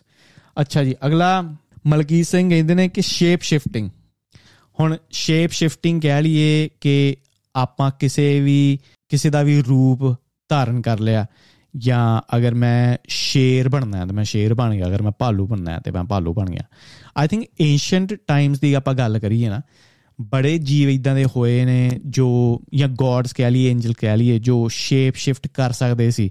ਪਹਿਲਾਂ ਕੁਰਾਨ ਦੀ ਮੈਂ ਗੱਲ ਕਰਾਂ ਨਾ, ਉਹਦੇ ਵਿੱਚ ਜਿੰਨ ਦੱਸੇ ਗਏ ਨੇ। ਜਿੰਨ ਇੱਕ ਇਦਾਂ ਦਾ ਬੀਨ ਹੈ, ਜਿਹਦੇ ਕੋ ਇਮੋਸ਼ਨਸ ਨੇ ਬੰਦੇ ਵਰਗੇ ਹੀ। ਉਹਨੂੰ ਉਹਨੂੰ ਵੀ ਗਰੀਡ ਆਂਦੀ ਹੈ, ਉਹਨੂੰ ਵੀ ਗੁੱਸਾ ਆਂਦਾ ਹੈ, ਜਾਂ ਉਹਦੇ ਕੋ ਵੀ ਇਮੋਸ਼ਨਸ ਨੇ। ਜਿੰਨ ਇੱਕ ਇਦਾਂ ਦਾ ਬੀਨ ਹੈ ਜੋ ਸ਼ੇਪ ਸ਼ਿਫਟ ਕਰ ਸਕਦਾ ਹੈ। ਕੁਰਾਨ ਦੇ ਵਿੱਚ ਕਿਹਾ ਗਿਆ ਕਿ ਸ਼ਾਇਦ ਉਹ ਆਪਣੇ ਨਾਲ ਹੀ ਵਸਦੇ ਨੇ, ਜਾਂ ਆਪਣੇ ਬੰਦੇ ਦੇ ਰੂਪ ਦੇ ਵਿੱਚ ਜਾਂ ਆਪਣੇ ਆਸੇ-ਪਾਸੇ ਰਹਿੰਦੇ ਨੇ। ਕੋਈ ਵੀ ਬੰਦਾ ਜਿੰਨ ਹੋ ਸਕਦਾ ਫੋਰ ਐਗਜ਼ਾਮਪਲ ਤੇ ਆਈ ਥਿੰਕ ਅਗਰ ਮੈਂ ਐਂਸ਼ੀਅੰਟ ਇੰਡੀਆ ਦੀ ਸਟੋਰੀਜ਼ ਦੀ ਵੀ ਮੈਂ ਗੱਲ ਕਰਾਂ, ਜਿੱਦਾਂ ਕੋਈ ਹੁੰਦਾ ਸੀ ਰਿਸ਼ੀ ਮੁਨੀ ਜੋ ਹਿਰਨ ਦੇ ਰੂਪ ਦੇ ਵਿੱਚ ਘੁੰਮਦਾ ਪਿਆ ਸੀ ਤੇ ਕਿਸੇ ਰਾਜੇ ਨੇ ਤੀਰ ਮਾਰਿਆ, ਗਲਤੀ ਨਾਲ ਤੇ ਹਿਰਨ ਨੂੰ ਲੱਗ ਗਿਆ ਤੇ ਉਹ ਸੀ ਰਿਸ਼ੀ ਮੁਨੀ। ਤੇ ਆਈ ਥਿੰਕ ਪੁਰਾਣੇ ਟਾਈਮਾਂ ਦੇ ਵਿੱਚ ਵੀ ਆਪਾਂ ਇੰਨੇ ਜ਼ਿਆਦਾ ਜੀਨੀਅਸ ਸੀ ਜਾਂ ਆਪਣੇ ਇੰਡੀਆ ਦੀ ਉਹ ਭੂਮੀ ਲੋਕੀ ਇੰਨੇ ਜੀਨੀਅਸ ਹੋਇਆ ਕਰਦੇ ਸੀ ਕਿ ਸ਼ੇਪ ਸ਼ੇਪ ਸ਼ਿਫਟਿੰਗ ਕਰਨਾ ਆਪਣੇ ਲਈ ਬੜਾ ਈਜ਼ੀ ਸੀ ਜਾਂ ਨਾਰਮਲ ਸੀ। ਅਗਰ ਤੁਹਾਡੇ ਕੋਲ ਰਿੱਧੀਆਂ ਸਿੱਧੀਆਂ ਨੇ, ਤੁਸੀਂ ਇਹ ਚੀਜ਼ਾਂ ਕਰ ਸਕਦੇ ਹੋ। ਤੇ ਵੈਸੇ ਵੀ ਅਗਰ ਮੈਂ ਫੀਲ ਕਰਾਂ ਸ਼ੇਪ ਸ਼ਿਫਟ ਵਾਲੀ ਵਿਸ਼ ਬੜੀ ਕੂਲ ਹੈ। ਆਈ ਥਿੰਕ ਇਹ ਇੱਕ ਫਰੀडम ਦਾ ਬੜਾ ਵਧੀਆ ਤਰੀਕਾ ਹੈ ਕਿ ਅਗਰ ਤੁਸੀਂ ਕਿਸੇ ਵੀ ਜਾਨਵਰ ਦੇ ਇਮੋਸ਼ਨਸ ਨੂੰ ਐਕਸਪੀਰੀਅੰਸ ਕਰਨਾ ਜਾਂ ਉਹਨਾਂ ਦੀ ਲਾਈਫ ਨੂੰ ਐਕਸਪੀਰੀਅੰਸ ਕਰਨਾ, ਅਗਰ ਤੁਸੀਂ ਭੇੜੀਏ ਦੀ ਲਾਈਫ ਨੂੰ ਐਕਸਪੀਰੀਅੰਸ ਕਰਨਾ, ਤੇ ਭੇੜੀਏ ਬਣੋ। ਤੇ ਉਹਦੀ ਲਾਈਫ ਨੂੰ ਐਕਸਪੀਰੀਅੰਸ ਕਰੋ। ਅਗਰ ਤੁਸੀਂ ਕਿਤੇ ਟਰੈਵਲ ਕਰਨਾ ਹੈ, ਤੁਸੀਂ ਕੀੜੀ ਬਣ ਕੇ ਜਹਾਜ਼ ਤੇ ਚੜ ਗਏ, ਮਤਲਬ ਇਦਾਂ ਦੀਆਂ ਸਟੂਪਿਡ ਚੀਜ਼ਾਂ। ਅਗਰ ਤੁਸੀਂ ਰਹਿਣਾ ਕਿਤੇ ਜੰਗਲ ਦੇ ਵਿੱਚ, ਤੁਸੀਂ ਭਾਲੂ ਬਣ ਕੇ ਰਹਿ ਰਹੇ ਹੋ, ਤੇ ਆਈ ਥਿੰਕ ਬਹੁਤ ਚੀਜ਼ਾਂ ਤੁਸੀਂ ਅਵੋਇਡ ਕਰ ਸਕਦੇ ਹੋ। ਆਪ ਬਹੁਤ ਖਰਚੇ ਤੁਸੀਂ ਅਵੋਇਡ ਕਰ ਸਕਦੇ ਹੋ, ਅਗਰ ਸ਼ੇਪ ਸ਼ਿਫਟਿੰਗ ਦੀ ਗੱਲ ਆਵੇ। ਤੇ ਹੁਣ ਅਗਰ ਮੈਨੂੰ ਦੇਖਾਂ ਰਿਐਲਿਟੀ ਦੇ ਵਿੱਚ ਕਿ ਕੀ ਸ਼ੇਪ ਸ਼ਿਫਟਿੰਗ ਪੋਸੀਬਲ ਹੈ ਆਈ ਥਿੰਕ ਆਪਾਂ ਕਾਈਂਡ ਆਫ ਸ਼ੁਰੂ ਕਰਤਾ ਸ਼ੇਪ ਸ਼ਿਫਟਿੰਗ ਕਰਨਾ। ਅਗਰ ਤੁਸੀਂ ਵਰਚੁਅਲ ਦੁਨੀਆ ਦੀ ਆਪਾਂ ਗੱਲ ਕਰੀਏ ਵਰਚੁਅਲ ਰਿਐਲਿਟੀ ਦੀ ਆਪਾਂ ਗੱਲ ਕਰੀਏ ਵੀਡੀਓ ਗੇਮਸ ਦੀ ਗੱਲ ਕਰੀਏ ਕਿ ਆਪਾਂ ਆਪਣੇ ਅਵਤਾਰ ਬਣਾਉਣੇ ਸ਼ੁਰੂ ਕਰਤੇ ਨੇ ਵਰਚੁਅਲ ਰਿਐਲਿਟੀ ਦੇ ਵਿੱਚ ਕਿ ਅਗਰ ਤੁਸੀਂ ਵੀਡੀਓ ਗੇਮ ਖੇਡਦੇ ਹੋ ਕਿ ਤੁਸੀਂ ਬੰਦਾ ਬਣਨਾ ਹੈ ਜਾਂ ਜਨਾਨੀ ਬਣਨਾ ਹੈ ਤੁਸੀਂ ਭੇੜੀਆ ਬਣਨਾ ਹੈ ਸ਼ੇਰ ਬਣਨਾ ਤੁਸੀਂ ਚੂਜ਼ ਕਰ ਸਕਦੇ ਹੋ ਤੇ ਆਈ ਥਿੰਕ ਸ਼ੁਰੂਆਤ ਹੋਏਗੀ ਵਰਚੁਅਲ ਵਰਲਡ ਦੇ ਵਿੱਚ ਤੇ ਸਲੋਲੀ ਸਲੋਲੀ ਅਗਰ ਜਿੱਦਾਂ ਜਿੱਦਾਂ ਆਪਾਂ ਅਗਰ देयर इज अ ਪੋਸਿਬਿਲਿਟੀ ਕਿ ਆਪਾਂ 1000 ਸਾਲ ਬਾਅਦ ਜਾਂ 2000 ਸਾਲ ਬਾਅਦ ਸਿਰਫ ਵਰਚੁਅਲ ਦੁਨੀਆ ਦੇ ਵਿੱਚ ਹੀ ਰਵਾਂਗੇ। ਤੇ ਆਈ ਥਿੰਕ ਅਗਰ ਉਹ ਵਰਚੁਅਲ ਦੁਨੀਆ ਦੇ ਵਿੱਚ ਆਪਾਂ ਰਹਿਣ ਲੱਪੇ ਤੇ ਉਹਦੇ ਵਿੱਚ ਬੜੀ ਪੋਸਿਬਿਲਿਟੀ ਹੈ ਕਿ ਤੁਸੀਂ ਸ਼ੇਪ ਸ਼ਿਫਟ ਕਰਕੇ ਦੂਜੇ ਸਪੀਸੀਜ਼ ਦੇ ਇਮੋਸ਼ਨਸ ਦਾ ਐਕਸਪੀਰੀਅੰਸ ਕਰ ਸਕਦੇ ਹੋ। I think that's quite cool ਅਗਲਾ ਹੈ ਜੀ ਸਿਮੀ। ਇਹ ਕਹਿੰਦੇ ਨੇ ਕਿ ਮੈਨੂੰ ਮੁੰਡਾ ਚਾਹੀਦਾ ਹੈ, ਇਹ ਵਿਸ਼ ਇਹਨਾਂ ਦੀ, ਕਿ ਮੈਨੂੰ ਮੁੰਡਾ ਚਾਹੀਦਾ ਜੋ ਮੈਨੂੰ ਸਮਝੇ ਅੰਡਰਸਟੈਂਡ ਕਰੇ। ਮੇਰਾ ਕਹਿਣਾ ਮੰਨੇ, ਵਧੀਆ ਜੌਬ ਹੋਵੇ ਹੈਂਡਸਮ ਹੋਵੇ, ਵਗੈਰਾ ਵਗੈਰਾ। There is a long list ਅੱਛਾ। ਇੱਕ ਨਾ ਸਟੋਰੀ ਮੈਂ ਸੁਣਦਾ ਪਿਆ ਸੀ ਕਿ ਇੱਕ ਨਾ ਸਟੋਰ ਖੁੱਲਿਆ ਹਸਬੰਡ ਲੈਣ ਦਾ, ਕਿ ਇੱਥੋਂ ਤੁਸੀਂ ਹਸਬੰਡ ਆਪਣੇ ਖਰੀਦ ਸਕਦੇ ਹੋ। ਤੇ ਉਹਦੇ 6 ਫਲੋਰ ਸੀ। ਤੇ ਜਿੱਦਾਂ ਜਿੱਦਾਂ ਤੁਸੀਂ ਫਲੋਰ ਦੇ ਵਿੱਚ ਜਾਂਦੇ ਜਾਓਗੇ ਨਾ ਕੁਆਲਿਟੀਆਂ ਵਧੀਆ ਕੁਆਲਿਟੀ ਵਾਲਾ ਬੰਦਾ ਤੁਹਾਨੂੰ ਮਿਲਦਾ ਜਾਏਗਾ। ਬਟ ਰੂਲ ਇਹ ਸੀ ਕਿ ਇੱਕ ਵਾਰੀ ਤੁਸੀਂ ਉੱਪਰ ਵਾਲੇ ਸਟੋਰ ਦੇ ਵਿੱਚ ਚਲੇ ਗਏ, ਤੁਸੀਂ ਥੱਲੇ ਨਹੀਂ ਆ ਸਕਦੇ। ਅੱਛਾ, ਠੀਕ ਹੈ। ਠੀਕ ਕੁੜੀਆਂ ਨੇ ਜਾਣਾ ਸਟੋਰ ਦੇ ਵਿੱਚ ਸ਼ੁਰੂ ਕਰਤਾ। ਪਹਿਲਾ ਫਲੋਰ ਉੱਤੇ ਬੋਰਡ ਲੱਗਾ ਸੀ ਕਿ ਇਹ ਬੰਦਿਆਂ ਕੋ ਜੌਬਸ ਨੇ। ਹੁਣ ਹਰੇਕ ਕੁੜੀ ਚਾਹੁੰਦੀ ਹੈ ਕਿ ਉਹਨਾਂ ਦੇ ਬੰਦੇ ਕੋ ਜੌਬ ਹੋਵੇ। ਜਦੋਂ ਪਹਿਲੇ ਫਲੋਰ ਤੇ ਇੱਕ ਕੁੜੀ ਗਈ, ਉਹਨੇ ਕਿਹਾ ਕਿ ਹਾਂ ਇਹ ਬੰਦੇ ਕੋ ਜੌਬ ਹੈ ਠੀਕ ਹੈ ਸਾਰੇ ਵਧੀਆ ਨੇ। ਤੇ ਕਹਿੰਦੀ ਮੈਂ ਦੇਖਣਾ ਚਾਹੁੰਦੀ ਆ ਕਿ ਅਗਲੇ ਫਲੋਰ ਤੇ ਕੀ ਵੇ। ਤੇ ਉਹ ਅਗਲੇ ਫਲੋਰ ਤੇ ਚਲੀ ਗਈ। ਅਗਲੇ ਫਲੋਰ ਦੇ ਉੱਤੇ ਬੋਰਡ ਲੱਗਿਆ ਸੀ ਕਿ ਇਹ ਬੰਦਿਆਂ ਕੋ ਜੌਬ ਹੈ ਤੇ ਇਹਨਾਂ ਨੂੰ ਬੱਚੇ ਵੀ ਪਸੰਦ ਨੇ। ਨਾਟ ਬੈਡ ਸ਼ੀ ਸੈਡ ਕਿ ਇਹ ਵੀ ਵਧੀਆ ਗੱਲ ਹੈ ਅਗਰ ਬੱਚੇ ਵੀ ਪਸੰਦ ਨੇ that's that's not bad at all ਤੇ ਹੁਣ ਕਹਿੰਦੀ ਕਿ ਮੈਂ ਇੱਥੇ ਆਈ ਆ ਤੇ ਮੈਂ ਅਗਲੇ ਫਲੋਰ ਤੇ ਵੀ ਜਾਵਾਂ, ਅਗਲੇ ਮੰਜ਼ਿਲ ਤੇ ਵੀ ਜਾਵਾਂ। ਅਗਲੀ ਮੰਜ਼ਿਲ ਤੇ ਬੋਰਡ ਲੱਗਿਆ ਸੀ ਕਿ ਇਹ ਬੰਦਿਆਂ ਕੋ ਜੌਬ ਵੀ ਨੇ, ਇਹ ਬੱਚਿਆਂ ਨੂੰ ਵੀ ਪਸੰਦ ਕਰਦੇ ਨੇ ਤੇ ਇਹ ਬੜੇ ਹੈਂਡਸਮ ਲੁਕਿੰਗ ਨੇ। ਤੇ she was like okay she was really impressed but ਹੁਣ ਤੀਜੇ ਫਲੋਰ ਤੇ ਆਈ ਤੇ ਕਹਿੰਦੀ ਹੁਣ ਮੈਂ ਚੌਥੇ ਫਲੋਰ ਤੇ ਵੀ ਕਿਉਂ ਨਾ ਜਾਵਾਂ। ਤੇ ਚੌਥੇ ਦੇ ਬੋਰਡ ਲੱਗਿਆ ਸੀ, ਇਹ ਬੰਦਿਆਂ ਕੋ ਜੌਬ ਨੇ, ਇਹ ਬੱਚਿਆਂ ਨੂੰ ਵੀ ਪਿਆਰ ਕਰਦੇ ਨੇ, ਬੜੇ ਗੁੱਡ ਲੁਕਿੰਗ ਨੇ ਤੇ ਘਰ ਦੇ ਕੰਮ ਦੇ ਵਿੱਚ ਵੀ ਹੈਲਪ ਕਰਾਉਂਦੇ ਨੇ। ਭਾਂਡੇ ਭੁੰਡੇ ਵੀ ਮਜਾਉਂਦੇ ਨੇ। ਤੇ ਆਈ ਥਿੰਕ ਕਿਸੇ ਵੀ ਕੁੜੀ ਵਾਸਤੇ ਇਹ ਬੜਾ ਇੰਪੋਰਟੈਂਟ ਹੈ ਕਿ ਅਗਰ ਉਹਨਾਂ ਦਾ ਹਸਬੰਡ ਹੈਲਪ ਕਰਦਾ ਪਿਆ ਹਾਊਸ ਵਰਕ ਦੇ ਵਿੱਚ, ਤੇ ਸ਼ੀ ਵਾਸ ਰੀਲੀ ਇੰਪ੍ਰੈਸਡ ਤੇ ਹੁਣ ਕਹਿੰਦੀ ਮੈਂ ਚੌਥੇ ਦੇ ਆ ਗਈ ਆ ਤੇ ਫਿਰ ਪੰਜਵੇਂ ਤੇ ਕਿਉਂ ਨਾ ਜਾਵਾਂ? ਤੇ ਉਹ ਪੰਜਵੇਂ ਤੇ ਗਈ। ਪੰਜਵੇਂ ਤੇ ਬੋਰਡ ਲੱਗਿਆ ਸੀ ਕਿ ਇਹਨਾਂ ਕੋ ਜੌਬ ਵੀ ਹੈ ਇਹ ਬੱਚੇ ਵੀ ਪਸੰਦ ਕਰਦੇ ਨੇ, ਬੜੇ ਹੈਂਡਸਮ ਲੁਕਿੰਗ ਨੇ ਘਰ ਦਾ ਕੰਮ ਵੀ ਕਰਦੇ ਨੇ, ਤੇ ਬੜੇ ਰੋਮਾਂਟਿਕ ਵੀ ਨੇ। ਮਾਈ ਗॉड ਉਹ ਕੁੜੀ ਕਹਿੰਦੀ ਕਿ ਯਾਰ ਪਰਫੈਕਟ ਬਟ ਇੱਕ ਹੋਰ ਫਲੋਰ ਬਚਿਆ ਸੀ। ਕਹਿੰਦੀ ਕਿ ਹੁਣ ਮੈਂ ਇੰਨੀ ਉੱਪਰ ਆਈ ਆ ਤੇ ਕਿਉਂ ਨਾ ਮੈਂ ਇੱਕ ਫਲੋਰ ਹੋਰ ਉੱਪਰ ਚੜ ਕੇ ਦੇਖਾਂ। ਅੱਛਾ ਜੀ। ਉਤੇ ਗਈ ਤੇ ਉਤੇ ਬੋਰਡ ਲੱਗਿਆ ਸੀ ਕਿ ਇਹ ਫਲੋਰ ਦੇ ਤੇ ਕੋਈ ਬੰਦਾ ਨਹੀਂ ਹੈ। ਇਹ ਫਲੋਰ ਇਸ ਲਈ ਬਣਾਇਆ ਗਿਆ ਜਨਾਨੀਆਂ ਨੂੰ ਦਿਖਾਉਣ ਵਾਸਤੇ ਕਿ ਤੁਸੀਂ ਕਦੀ ਹੈਪੀ ਨਹੀਂ ਹੋ ਸਕਦੀਆਂ। ਠੀਕ ਹੈ, ਇਹ ਸੀ ਇੱਕ ਔਰਤ ਦੀ ਡਿਮਾਂਡ ਜਾਂ ਉਹਦੀ ਲਿਸਟ ਕਿੰਨੀਆਂ ਚੀਜ਼ਾਂ ਹਸਬੰਡ ਦੇ ਵਿੱਚ ਚਾਹੀਦੀਆਂ ਨੇ। ਤੇ ਇਹੀ ਸਟੋਰੀ ਨਾ ਬੰਦਿਆਂ ਵਾਸਤੇ ਵੀ ਕੀਤੀ ਗਈ। ਬੰਦਿਆਂ ਲਈ ਵੀ ਇੱਕ ਸਟੋਰ ਬਣਾਇਆ ਗਿਆ ਕਿ ਅਗਰ ਤੁਸੀਂ ਇੱਕ ਆਪਣੀ ਵਾਈਫ ਲੱਭਣੀ ਹੈ, ਆਪਣੇ ਲਈ ਔਰਤ ਲੱਭਣੀ ਹੈ, ਤੇ ਵਾਈਫ ਦਾ ਇੱਕ ਸਟੋਰ ਕ੍ਰੀਏਟ ਕੀਤਾ ਗਿਆ ਤੇ ਉਹਦੇ ਵਿੱਚ ਵੀ 6 ਫਲੋਰ ਸੀ। ਉਹਦੇ ਵਿੱਚ ਵੀ 6 ਮੰਜ਼ਲਾਂ ਸੀ। ਅੱਛਾ ਜੀ, ਪਹਿਲੇ ਫਲੋਰ ਦੇ ਉੱਤੇ ਇੱਕ ਬੰਦਾ ਜਾਂਦਾ ਦੇਖਦਾ ਆਪਣੀ ਵਾਈਫ ਲੈਣ ਗਿਆ। ਪਹਿਲੇ ਫਲੋਰ ਤੇ ਲਿਖਿਆ ਸੀ ਕਿ ਇਹ ਫਲੋਰ ਤੇ ਜੋ ਵਾਈਫਸ ਨੇ ਦੇ ਲਵ ਸੈਕਸ ਅੱਛਾ ਜੀ, ਇਹ ਪਹਿਲਾ ਫਲੋਰ ਤੇ ਬਾਕੀ ਦੂਜੇ ਫਲੋਰ ਤੋਂ 6ਵੇਂ ਫਲੋਰ ਤੇ ਲਿਖਿਆ ਹੋਇਆ ਸੀ ਇਹ ਫਲੋਰ ਦੇ ਉੱਤੇ ਕਦੀ ਵੀ ਕੋਈ ਬੰਦਾ ਨਹੀਂ ਆਇਆ।